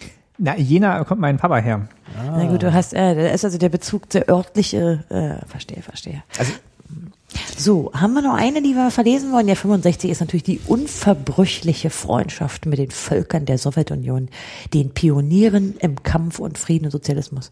Die unverbrüchliche Freundschaft war auch so eine Phrase. ich dachte, es wäre tatsächlich irgendwie so Ja, ein Honecker-Bonbon, aber das war, Ja, aber der, der Schabowski hat auch was mit unverbrüchlich gehabt. Und er hat auch vorwärts, vorwärts zu neuen Erfolgen, steht hier auch schon 1965, vorwärts zu neuen Erfolgen im Losungen Wettbewerb. bleiben. Ja, es bleibt etwas hängen. Ich finde, wir sollten unsere Losung überdenken. Die Losung äh, für ähm, unser, unser Jahr. Ich meine, komm, wir haben jetzt März. Da kann man noch mal eine Losung, oder? Jahr? Wir brauchen mal eine Losung. Ja, wir müssen natürlich irgendwas mit weniger Überwachung, also irgendwas mit Überwachung. Also Ja, wir haben ja schon eine. Eine ist, wir schaffen das. Also ist ja die wir Losung. schaffen das. Ach so, das ist die Losung. Aber wir brauchen War mehr. Das nicht schon 2015? Ist doch Wurst, die kann auch eine Fünfjahreslosung sein. Okay, Also also wir schaffen das. Alles klar. Wir brauchen noch mehr. Irgendwas mit wir. Oder, oder das ist ein Aufruf an eine Ja. bestimmte Berufsgruppe. An die Frauen und Mütter. Naja, wobei, ich sehe jetzt die Losung von 89. Also, da Ah, die sind aber nicht offiziell aus, ausgegeben, glaube Ich ich. weiß, aber wir könnten sie benutzen. Zum Beispiel ist da, wir denken nicht anders, wir denken. Das würde ich doch als Losung auch gerne annehmen. Oh ja, das ist wirklich ein guter. Ja. Ich finde immer noch schön, ein Vorschlag für den 1. Mai, die Führung zieht am Volk vorbei. Ach, ihr habt Ja. jetzt die Losung vom 4. November. Ja. Jetzt Ja. Die Demokratie in ihrem Lauf hält weder Ochs noch Esel auf. Ein geflügeltes Wort geradezu. Könnten wir ja. doch wiederbeleben. Genau. Obwohl, da muss man jetzt wieder an die AfD denken. Das ist vielleicht nicht gut. Also, meine, wir brauchen, also wir, was haben wir denn für, also wenn, wenn wir an Losung denken, wir brauchen auch eine Frauenlosung übrigens, das ist dann die letzte. Ja, aber hier fehlt zum Beispiel die Frauen. Ja, oh Gott. Liste. Ja, das ist ja 4. schlimm. November. Haben die für sich die, aha, verstehe. Oh, das ist nicht gut. Gut. Da haben sie mit der Tradition gebrochen. Okay, also wir brauchen eine Losung Ja, unbedingt. und es ist ein Appell an wen? Na, an uns alle, An uns alle. an unsere kapitalistische Gesellschaft. Also, weil guck mal, wir haben hier dieses Flüchtlingsproblem, Ja. wir haben das AfD-Problem, wir haben die Reichsbürger Lügenpresse, äh, Ja, das kommt ja auch schon. Meinungsfreiheit, Pressefreiheit, nie wieder Schnitzler, ist auch so ein bisschen Ja. wie Lügenpresse. Wie, wie wollen wir nicht vielleicht die lebensverbundenen Medien in unsere Losung aufnehmen? Oh Gott, ich glaube, wir sind ein bisschen albern heute. Jo Journalisten und Journalistinnen. Ausrufezeichen. Oh ja, oh, und dann? Schafft lebensverbundene Artikel und Fernsehsendungen. Ich, weiß nicht, ich glaube, am Losung schmieden ist Martin noch nicht so perfekt. Könntet ihr mir mal erklären, was heißt, ich stehe hinter jeder Regierung, bei der man nicht sitzt, wenn man hinter ihr steht? Er sitzt im Sinne von im Knast sitzen. Ja, ja, aber wenn man hinter ihr steht, dann sitzt man doch nicht. Stimmt, dann ist die Gefahr, dass man sitzt, relativ gering, wenn man hinter der Regierung steht. Ist ein bisschen, äh, ist eigentlich äh, von der Ich Logik her falsch. Also wir lesen es nochmal vor, damit das verständlich wird. Ich stehe hinter jeder Regierung, bei der man nicht sitzt, wenn man hinter ihr steht. Eigentlich müsste es heißen, bei der man nicht sitzt, wenn man nicht hinter ihr steht. Ja. Ja, oder das nicht. Ja, Also, stimmt, So. ja. äh, äh, Ja, da, da, so macht's Sinn. Ich stehe hinter jeder Regierung, bei der man nicht sitzt, wenn man nicht hinter ihr steht. denke ich auch. Aber ich meine, hier sind auch äh, Rechtschreibfehler. Also möglicherweise waren sie nicht so genau bei ihren da- Losungen. Da, da, Muss eine umfängliche. Mail dahin schreiben. da müsste man der Sache nochmal nachgehen. Ja. Ich finde übrigens die Idee nicht schlecht, wenn man im, auf deutschen Betriebssystemen das Wort Passwort durch Losung ersetzen würde, würde vielleicht zu kreativeren Passwörtern führen. Wenn da nicht steht hier, geben Sie eine neue Losung ein, Ja, das Genau. ist hübsch. Ja, das stimmt. Hm, Ich sehe auch noch gerade 40 Jahre SED, 40 Jahre Chaos. das ist mutig. Ja, eine Chaoslosung, da bin ich immer dafür. Obwohl Schabowski gesagt hat, man soll nicht alles auf den schnellen Scheiterhaufen werfen. Natürlich. Und verbrennen. Ja. Ja, na, die SED ist ja auch nicht auf den Scheiterhaufen geworfen worden. Die hat sich ja erneuert. Ja. Zur PDS, zur Linken. Ja. Ja, das stimmt. Das, äh, ja, die, die Frage ist, wie viel, wie viel Erbe davon eigentlich noch, noch, noch da Ja, ist. okay. Da kann man tatsächlich das aktuelle Heft und immer, leider immer noch aktuelle Heft der ähm, Horch und Guck empfehlen. Da war tatsächlich das Titelthema, wie viel SED steckt in der Linkspartei. Und, was war so das ungefähre, Also die ersten zwei Artikel, die ich gelesen habe, die waren, die gingen schon hart ins Gericht. Die haben dann schon gesagt, also man, man soll sich da jetzt nicht Sand in die Augen streuen lassen. Das wären zum Großteil wirklich noch viele alte Kader, die da, die da mitregieren. Ja, das ist natürlich interessant. Äh, äh, das ist, also du- meinst natürlich jetzt Kader abwertend, oder? Ja. Ja. Naja, ist ja egal, wie man sieht. Es hat ja ein Wandlungsprozess stattgefunden. Der ist auch, glaube ich, noch nicht so richtig äh, aufgearbeitet. Und das wäre natürlich auch interessant, das zu sehen, wie, wie das stattgefunden hat, was da für, für, was denn dann wirklich über Bord geworfen ist. Und Also ich habe mal damals, ähm, ich war ja mal Teil dieser Internet-Enquete äh, in der letzten Legislatur, Internet und digitale Gesellschaft, also die Untersuchungskommission zur, zu sagen, der Zukunft des Netzes. Und ähm, wir hatten zwar mit äh, allen Parteien gesprochen, aber am Ende bin ich sozusagen als Sachverständige von den Linken damals benannt worden. Und was mir, also was mich überrascht hat, eh, da 20 Jahre nach der Wende, war, dass mir doch eine ganze Reihe Leute geschrieben haben, mir aber teilweise auch persönlich entgegengetreten sind und mir ihre, ihren Missmut darüber ausgedrückt haben, wie ich das machen kann. Das hat mich total überrascht, hätte ich überhaupt nicht erwartet. Also mein, mein, mein linke Bild, weil damals natürlich anders war, wenn man sie kennen hat und mit ihnen arbeitet, ändert sich so vieles. Aber ich hätte nicht gedacht, dass mir doch relativ viele negative Kommentare, auch teilweise eben persönlich vorgetragen, aber auch per Mail und so, äh, da entgegenschlagen, hätte ich nicht gedacht. Ich muss aber auch sagen, also ich habe das damals ja auch, damals noch als Hörer gehört, da kannten wir uns ja noch nicht. Und es hat mich zumindest auch überrascht, als, ähm, als du es dann erzählt hattest. Ich weiß gar nicht, in welchem Kontext das war, ob das jetzt Logbuch Nextpolitik war oder im, Nee, Ich euch mal, ja, stimmt, da habe ich jetzt schon mal erzählt. da hast du ja. schon mal erzählt. Und dann Ja. dachte ich auch, hat mich tatsächlich überrascht, weil Mich ich, weil ich dachte, es macht wahrscheinlich dann keinen Unterschied, wenn man in dieser Erkenntniskommission erstmal drin sitzt, wer einen dann benannt hat. Also man ist ja nicht weisungsgebunden in irgendeiner Form. Aber ähm, Na, mir geht es ja nicht um die Zusammenarbeit oder, oder, oder was, das, was das bedeutet hat in der Arbeit, sondern mir geht es um die, zu sagen, um die Menschen und wie die darauf reagiert Ja. haben und mir das auch gesagt haben. Das fand ich überraschend. Mhm. Also ich hätte das zumindest nicht erwartet. Also weil da war für mich die Zeit dieser SED-PDS-Debatte ja längst vorbei. Ja, Und es geht mir auch jetzt nicht darum, äh, jetzt die jetzige Linkspartei irgendwie schlecht zu machen und zu sagen, oh, das ist alles nur die SED in neuem Gewand. Was ich interessant fände, da würde ich auch die Linke jetzt vielleicht mal rauslassen, ist halt der Übergang von der SED zur PDS. Das ist interessant. Das Ja, die Frage ist, ob es da eigentlich um Geld das, ging. Wie das, ja, ja, Ja. was da alles noch stattgefunden hat, was dann wirklich auch bewusst äh, über Bord geworfen ist, äh, geworfen worden ist. Also wie das, oh, also dieser Übergang, was dann jetzt mit der Linken ist, da ist ja dann noch mal viel Zeit vergangen, da ist ja noch die, die WASG dazugekommen und sonst was alles. Das sind ja, das, das, da ist immer das Problem, wenn man sich mit der Linken jetzt beschäftigt, macht man letztlich Parteipolitik. Das ist so ein bisschen entfernt von Wissenschaft. Aber SED zu PDS, das kann man, glaube ich, relativ, ohne zu sehr in die ja, derzeitige und dann diese Landschaft. Notruffigur, Ja, also ja. das ist ja, das war eine, auch eine interessante Zeit eigentlich. Ja. Ja. Haben die eigentlich den Sprachdiskurs in der, in der Bundesrepublik ändern können? Ich würde sagen nicht, oder? Also ich meine, mit, die mit haben, diesem, mit diesem da, nee, da, nee, da, ich meine jetzt generell, also sozusagen das Aufkommen einer äh, einer linken Alternative zur SPD und deren Sprachgebrauch hat, glaube ich, nicht nicht nachhaltig zu irgendeiner Veränderung beigetragen, oder? Also in, der, in einem bundesrepublikanischen politischen Sprachgebrauch. Nee, Nee, oder? der bundesrepublikanische Mir- Sprachgebrauch hat sich, glaube ich, nicht sehr verändert. Nee, ich glaube auch nicht.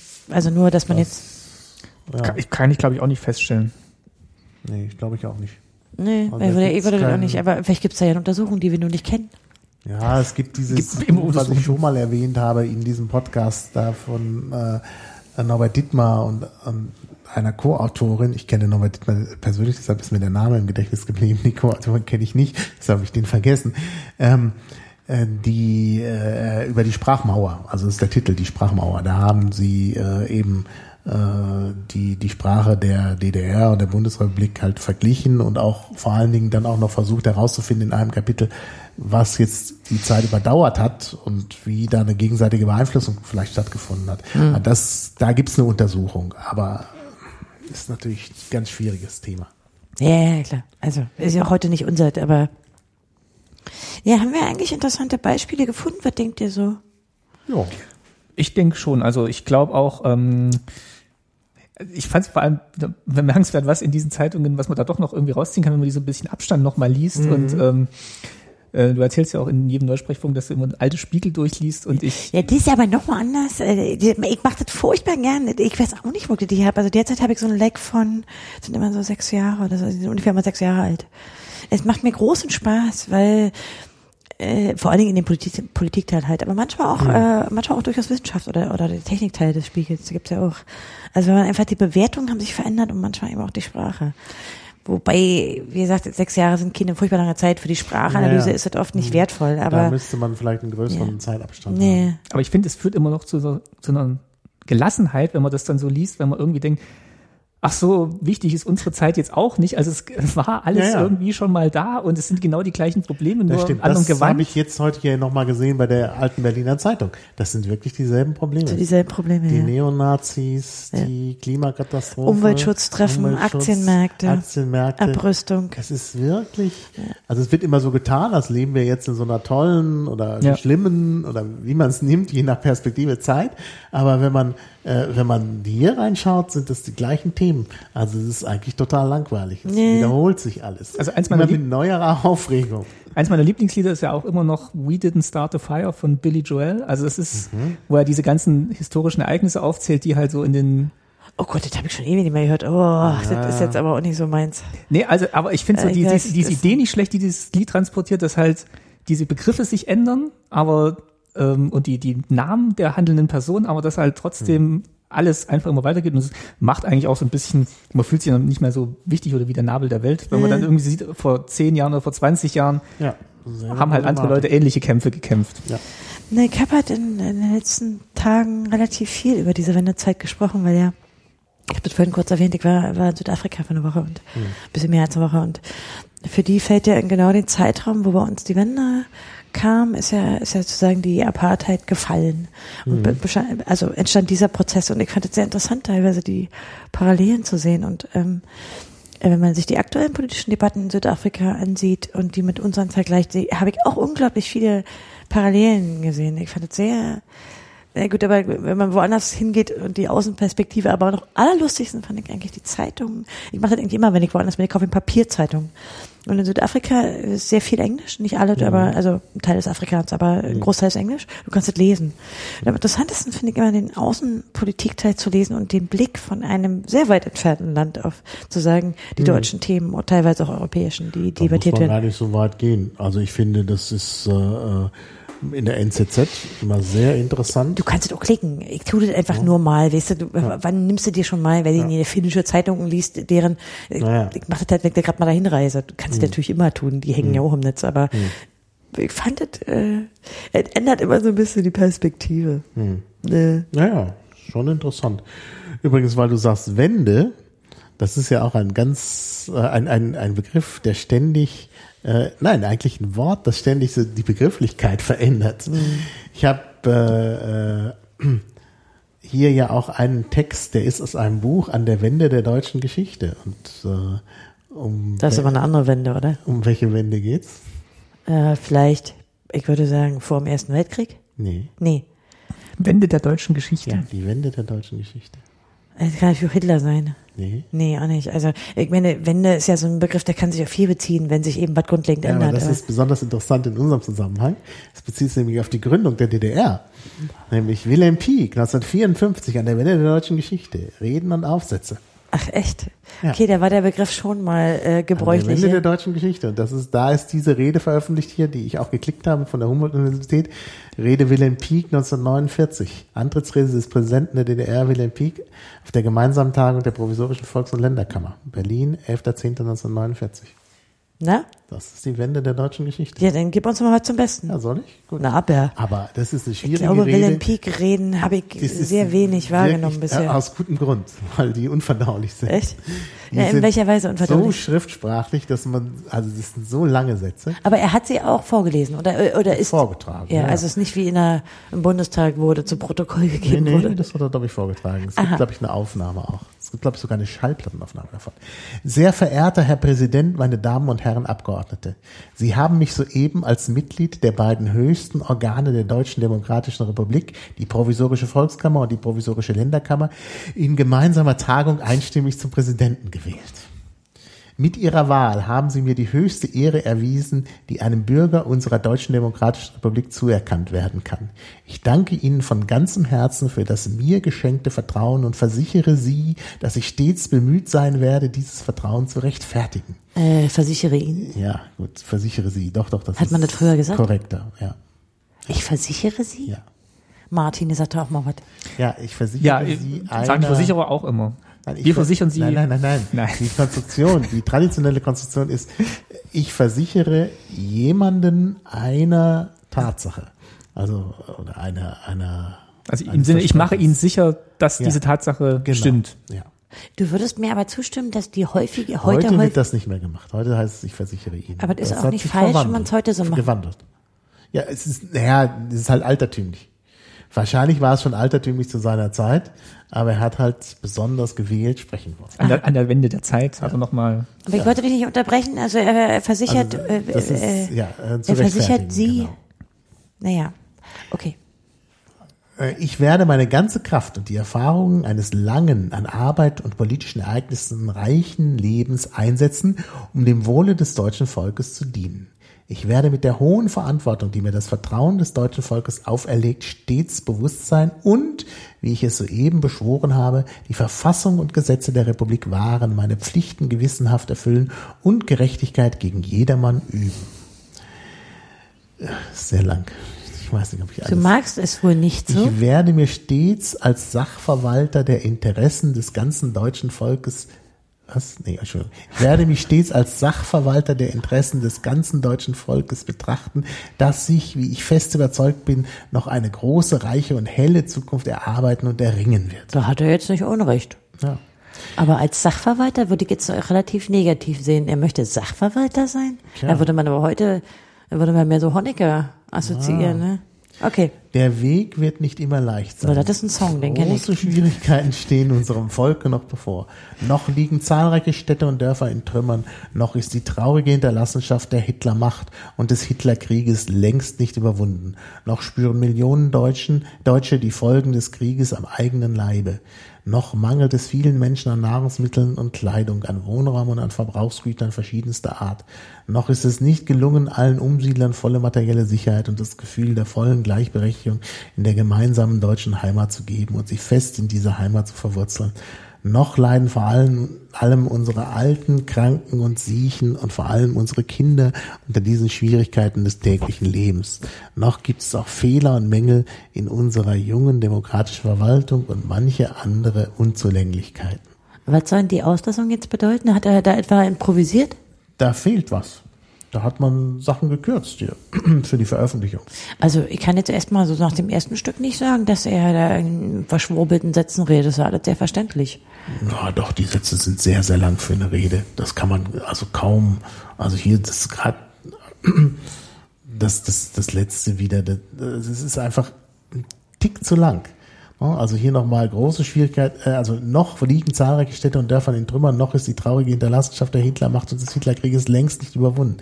Das Da hätte haben wir hier nicht einen Klimax. Also Ja, klar. Aber es wiederholt, also dieses Repetitive ist halt auch ein bisschen Ja. erm- ermüdend, finde ich auch. Also es ist so. ermüdend. Nee, aber ist diese, also ich meine, du könntest ja mal die Dingen Peaksche Werf Ver- einbauen, ja? Verbrauchsgüter verschiedenster Art. Das ist doch, warum sage ich noch, Siechen. mangelt es vielen Menschen an Nahrungsmitteln und Kleidung, an Wohnraum und an, ja, das wäre schon, an Wohnraum und an Verbrauchsgütern, wenn es jetzt sein muss. Das Wort Verbrauchsgüter ist schon sperrig. Äh. Aber Verbrauchsgüter verschiedenster Art, das ist doch, was denn Ja, sonst? gebe zu. ja. Also ich finde interessant, dass er zu sagen, äh, dass er sie Umsiedler nennt. Ja. Ah, das ist wahrscheinlich der Duktus der Zeit. Hm. Naja, Vertriebene konnte man nicht sagen. Das Nee, ne, ja das war kein. DDR-Wort, oder? Ja, die, äh, Das waren ja die Brudermächte, die, die, da, die vertrieben haben. die, die vertrieben haben. Russland hat ja Kannst vertrieben. nicht sagen, dass die Russen Leute vertreiben. Die Sowjetunion. Nee, nee, Natürlich, Entschuldigung, wie habe ich, ich schäme mich dafür, dass ich überhaupt gedacht Ja, habe. sie sind umgesiedelt worden. Die sind umgesiedelt worden. Plan. Das war die echt, oh, das war mir jetzt auch nicht klar, dass es richtig DDR-Wort dafür gab. Ja. Das ist doch selbstverständlich. Umsiedler. Also, Vertriebene wäre völlig. Sind undenkbar, eigentlich die syrischen, also Flüchtlinge im Prinzip Umsiedler? Wenn du so willst, ja.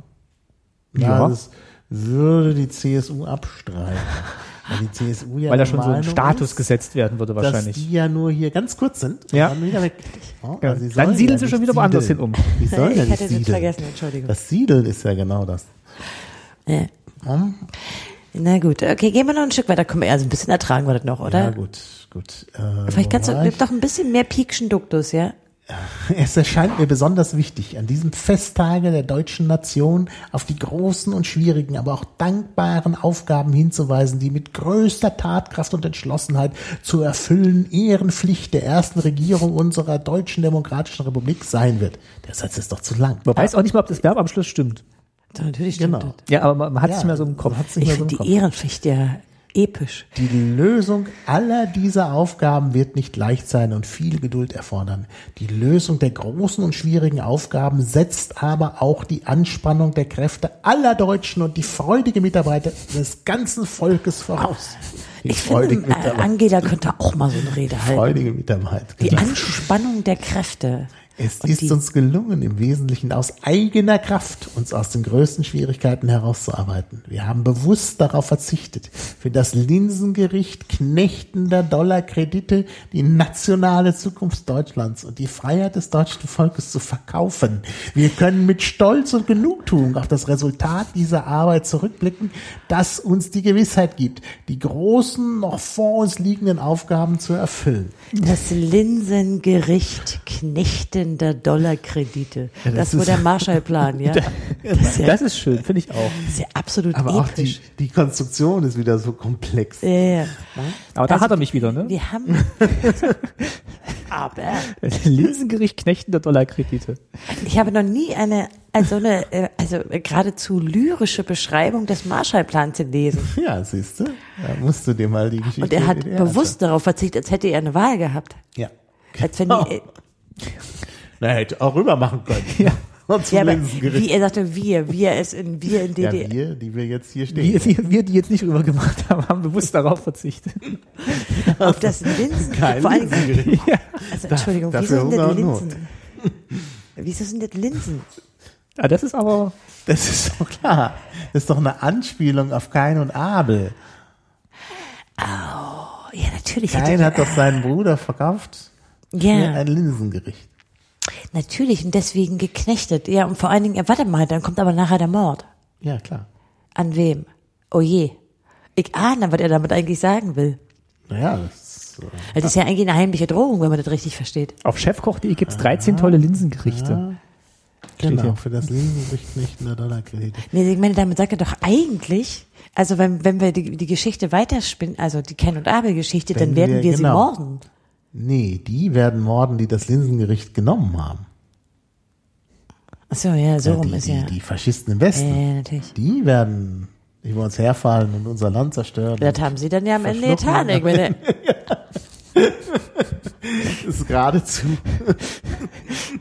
geradezu visionär. Biblischen Ausmaßes. also absolut epische Rede mit Weissagung. Ja, ja.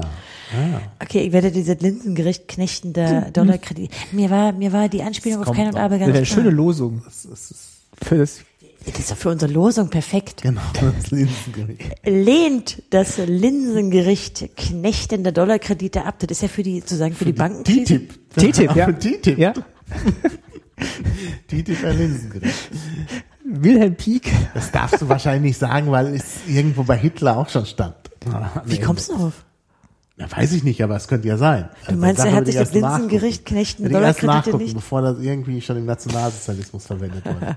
Okay, go ahead. Also komm, das ist Der ja historischen Wahrheit und Gerechtigkeit zuliebe halte ich es für nötig festzustellen, was vielfach schon vergessen wird, dass es in den Monaten und Jahren der größten Not unseres deutschen Volkes infolge des Hitlerkrieges die besten Vertreter der deutschen Arbeiterklasse waren, die sich nicht von Verzweiflung und Panik überwältigen ließen, sondern mutig und entschlossen schon an die Aufbauarbeit gingen, als die Trümmerstätten in unseren Städten und Dörfern noch rauchten.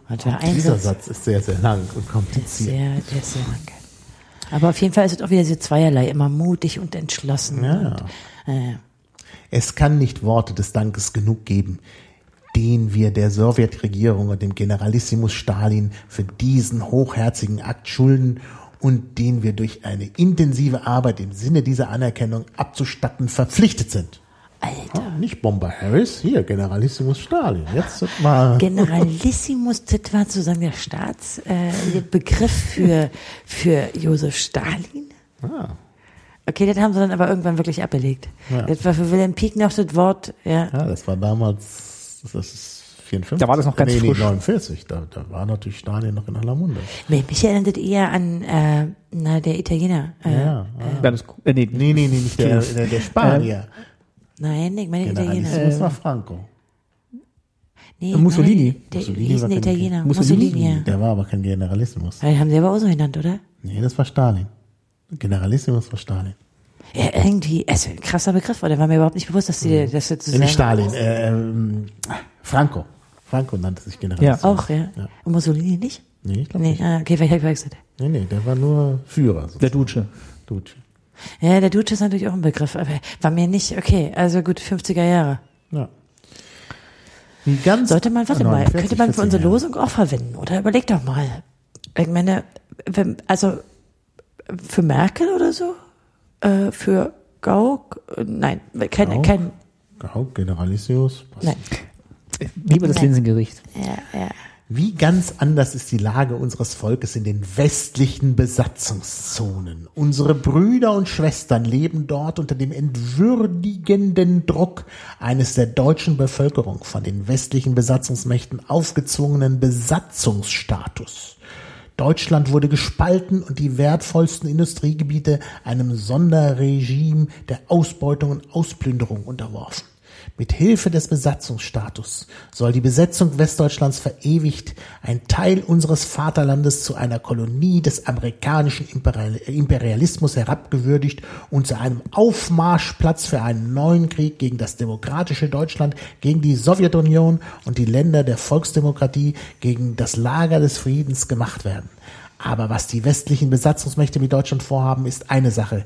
Was sie können, eine andere. Oh, hier haben wir aber auch sehr schön. Die Kolonie des äh, amerikanischen Imperialismus ist quasi später auch zu einer, so einer Phrase geworden, oder? Und der Aufmarschpla- Marschplatz für einen neuen Krieg. Ja. Ach, also ich bin auch sehr beeindruckt, wie ihr ähm, Ja, das Wort. Besatzung da irgendwie siebenmal unterbringt. Naja. Und vor allem, wie er das ähm, so völlig losgelöst auch von dem sieht, was Russland zu der Zeit Naja. praktiziert. Also du meinst die Sowjetunion? ja, Was mal. also wäre Niemals wird die Spaltung Deutschlands, die Verewigung der militärischen Besetzung Westdeutschlands durch das Besatzungsstatut, die Losreißung des Ruhrgebietes aus dem deutschen Wirtschaftskörper von der Deutschen Demokratischen Republik anerkannt werden. Und nicht eher werden wir ruhen, bis die widerrechtlich von Deutschland losgerissenen und dem Besatzungsstatut unterworfenen Teile Deutschlands mit dem deutschen Kerngebiet, mit der Deutschen Demokratischen Republik in einem einheitlichen demokratischen Deutschland vereinigt sind. Okay, also hier wird natürlich überdeutlich, was äh, die Lösung der deutschen äh, Ja. Krise ist. Aber ihm geht es schon sehr um diese wirtschaftlichen Gebiete, hört man so raus. ja, Ne? ja. Die Losreißung, das geht ja, Ja. gar nicht. Interessant. Die Mhm. Sowjetunion hat dem deutschen Volke in all den Jahren nach der Zerschlagung der Hitlermacht eine große, unschätzbare Hilfe geleistet, in materieller Hinsicht durch die Lieferung wertvoller Lebensmittel, Maschinen und Betriebsausrüstungen, durch die Vermittlung der reichen Erfahrungen beim planmäßigen wirtschaftlichen Aufbau, in politischer Hinsicht durch die Ermöglichung demokratischer Reformen auf allen Gebieten des Lebens, in der Schaffung einer demokratischen Ordnung. Sie gibt uns jetzt in nationaler Hinsicht die Gelegenheit, eine eigene Außenpolitik zu entwickeln und unsere demokratische und friedensgewillte Zusammenarbeit mit den anderen Völkern unter Beweis zu stellen.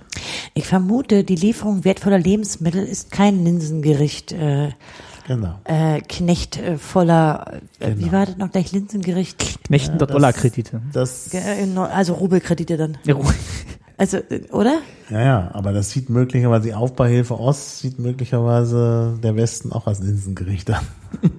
Ich finde Linsengericht Knecht voller Rubelkredite irgendwie auch schön. Ja. Ma, jetzt reiß ich mal zusammen und lies weiter. Ich lese weiter. Dazu aber ist es notwendig, dass wir zur Erfüllung dieser Verpflichtungen Sicherheiten in ganz Deutschland schaffen und der Politik ein Ende zu machen suchen, durch die im Westen Deutschlands die faschistischen und militaristischen Kräfte wieder die Oberhand gewinnen und durch die die Ver Vorbereitung für eine neue Aggression getroffen wird.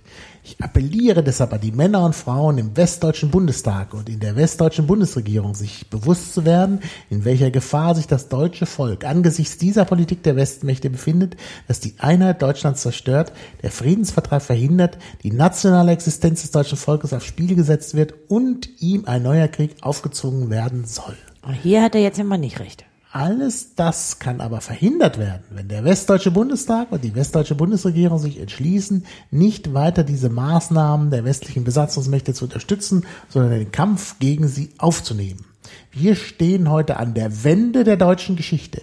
Dank der unermüdlichen Arbeit der besten Kräfte des deutschen Volkes und dank der großen Hilfe, die uns die Sowjetrepublik erwiesen hat, unternehmen wir die ersten Schritte der staatlichen Selbstständigkeit des deutschen Volkes. Sorgen wir alle in verantwortungsbewusster, loyaler und freundschaftlicher Zusammenarbeit dafür, dass wir uns der Größe der geschichtlichen Aufgaben gewachsen zeigen und dass wir dereinst vor dem Urteil der Geschichte bestehen können. Ich appelliere an das ganze deutsche Volk, gemeinsam seine Kräfte für die Einheit seines Vaterlandes und für die Erlangung eines gerechten Friedenvertrages, Friedensvertrages einzusetzen.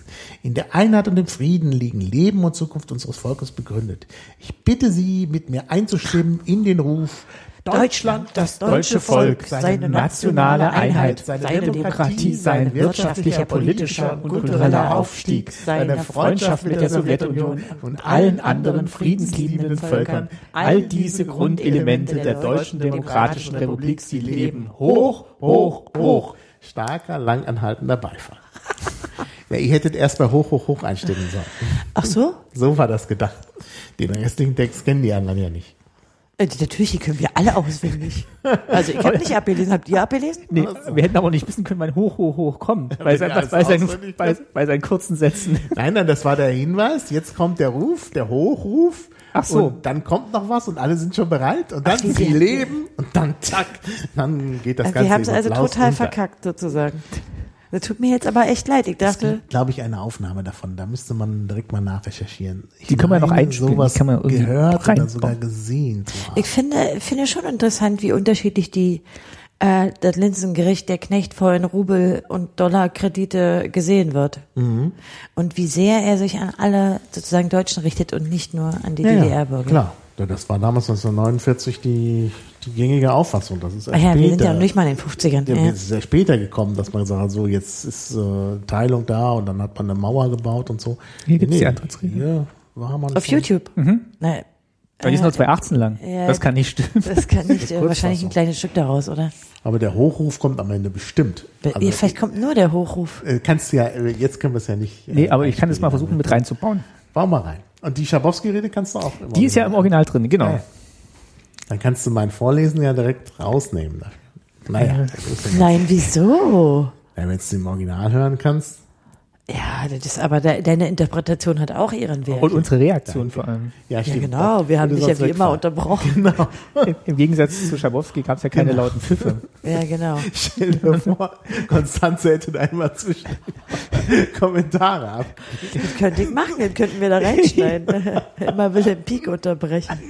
Naja, ich meine, so die, die, das Linsengericht wäre vielleicht auch untergegangen. Ja, das, Das wäre sonst untergegangen, das stimmt. Und das ist sehr wichtig, dass man Also, die äh. Linsengerichte auch findet, wo sie sind. Naja, in dem, in dem äh, atheistischen Staat dann solche religiösen Metaphern, ja, die hat man damals noch verstanden. Der, na, ich bin mir ziemlich sicher, dass das viele nicht, äh, also die Referenz viele nicht unbedingt verstehen. Damals möglicherweise. Also Damals ich mein, schon, glaube ich aber, schon. Also ich glaube, das ist nicht mehr kommen, oder? Heute nicht mehr. Nee, nee, das hat Ich glaube, sich dass viele nicht mal genau die Arbeit und keine Geschichte wirklich Nee, kennen, nee, oder? nee, das, das ist heute nicht mehr möglich. Aber damals war das, glaube ich, völlig. Na, heute macht man Internet-Meme-Witz, nicht wahr? Wie würde Ja, das, übersetzt es doch mal bitte in Internet-Meme. Das Linsengericht? Ja, das Linsengericht Knecht voller Schwer. Dollarkredite. Ja, da musst du Martin, irgendwas du mit bist dem Herr der Ringe machen. Ein Ring sie zu knechten, irgendwie sowas. Da ist, äh, da ist was dran. Ich sehe schon. Das Linsengericht. Äh, ja, das Linsengericht. Also Martin hat äh, die allwissende Müllhalde aufgerufen. Und da steht Linsengericht bezeichnet im übertragenen Sinne eine momentan verlockende, in Wahrheit aber geringwertige Gabe im Tausch für ein sehr viel höherwertiges Gut. Ja. Ja. Ach, es ist nicht hier Kain und Abel, es ist Jakob, genau. Ah, stimmt. Ah, dann droht er aber auch nicht mit dem Der- Mord. Na gut, dass wir mal nachgeguckt haben. Der jüngere Sohn. Der hat ihm nur das Erstgeburtsrecht das abgekauft. Erstgeburtsrecht für ein Linsengericht abgekauft. Äh, dann hat er aber auch sozusagen, wir werden nicht ermordet vom Westen. Also er war auch dann, ach wie schade, dann war er auch nicht sozusagen voraussehend. Das war einfach ein schlechter Handel. Ach Mensch. Und von daher TTIP schon gut. Ja, aber komm, Für unsere Losung. na gut, ja. Das sind übrigens dicke Linsen, ja. Wenigstens das. Wenigstens ein dickes Linsengericht. Ich fürchte, wir werden das dann rausschneiden müssen, weil wir ja sonst, ähm, Wie, was? naja, dann fühlen wir die Leute irre und wenn die sozusagen nicht eine Viertelstunde weiterhören, dann werden sie niemals wissen, dass Das gehört dazu, das gehört auch dazu, dass wir hier was lernen. Da müssen- wir halten jedenfalls wir mal fest, einer von uns ist nicht bibelfest. Ich war nicht bibelfest, ja, aber, aber Äh, ihr wir auch nicht. Gar Nee, ich auch nicht. Von Linsengericht. Also ich musste wirklich Asche auf mein Haupt streuen. Dass Aber ich immerhin hast du die biblische Referenz Ja. sofort im Kopf. Wir Ja, hatten nur die, nur du war hast die falsche sozusagen- Stelle. Ja, ja, ja. Also Naja, aber die Genesis, die wir ja alle abends sogar immer vom Einschlafen Buch. lesen. Sogar das richtige Buch. Da kann man schon mal durcheinander kommen. Linsengericht als Also wir können uns hier, weil wir das nicht rausschneiden wollen, nur in aller Form für die kurz, also Fefe würde sagen, ist eine äh, Bibelkompetenzübung, oder? Genau, eine Bibelkompetenzübung. Also diejenigen, die den Kommentar Schon geschrieben haben. abgeschickt haben. Habt ihr Pech, Leute? Haben wir später noch korrigiert. Okay. Na gut, Männer. Ähm, Sag. tja, sind wir eigentlich, Ja, sind, sind wir soweit durch? Sind wir, zu- durch. sind ah, wir wir, sind schon über zwei Stunden zugange. Oh, dann müssen wir wieder, dann müssen wir doch mal zusammenschneiden. ja. Ähm, also jedenfalls finde ich, dass wir unsere Crossover-Sendung doch durchaus öfter mal durchführen können. Jetzt, wo Ja. Martin am Ort lebt. Ja, jetzt haben wir ja auch schon Thema quasi für eine folgende. Mir würden eine ganze Menge Themen einfallen Also es noch. gibt gleich eine ganze Menge Themen. Ja. Das machen wir. Machen wir. Gut, Okay. dann habt ihr ja auch gleich ein Versprechen, dann würde ich sagen, ähm, in der Hoffnung, dass ihr unsere Links nachvollzieht, endlich das Klemperer Buch seht, wohingegen wir uns den Klemperer Film, zu Gemüte führen, Bekommen. verabschieden wir uns in aller Form und sagen Tschüss. Tschüss. Tschüss.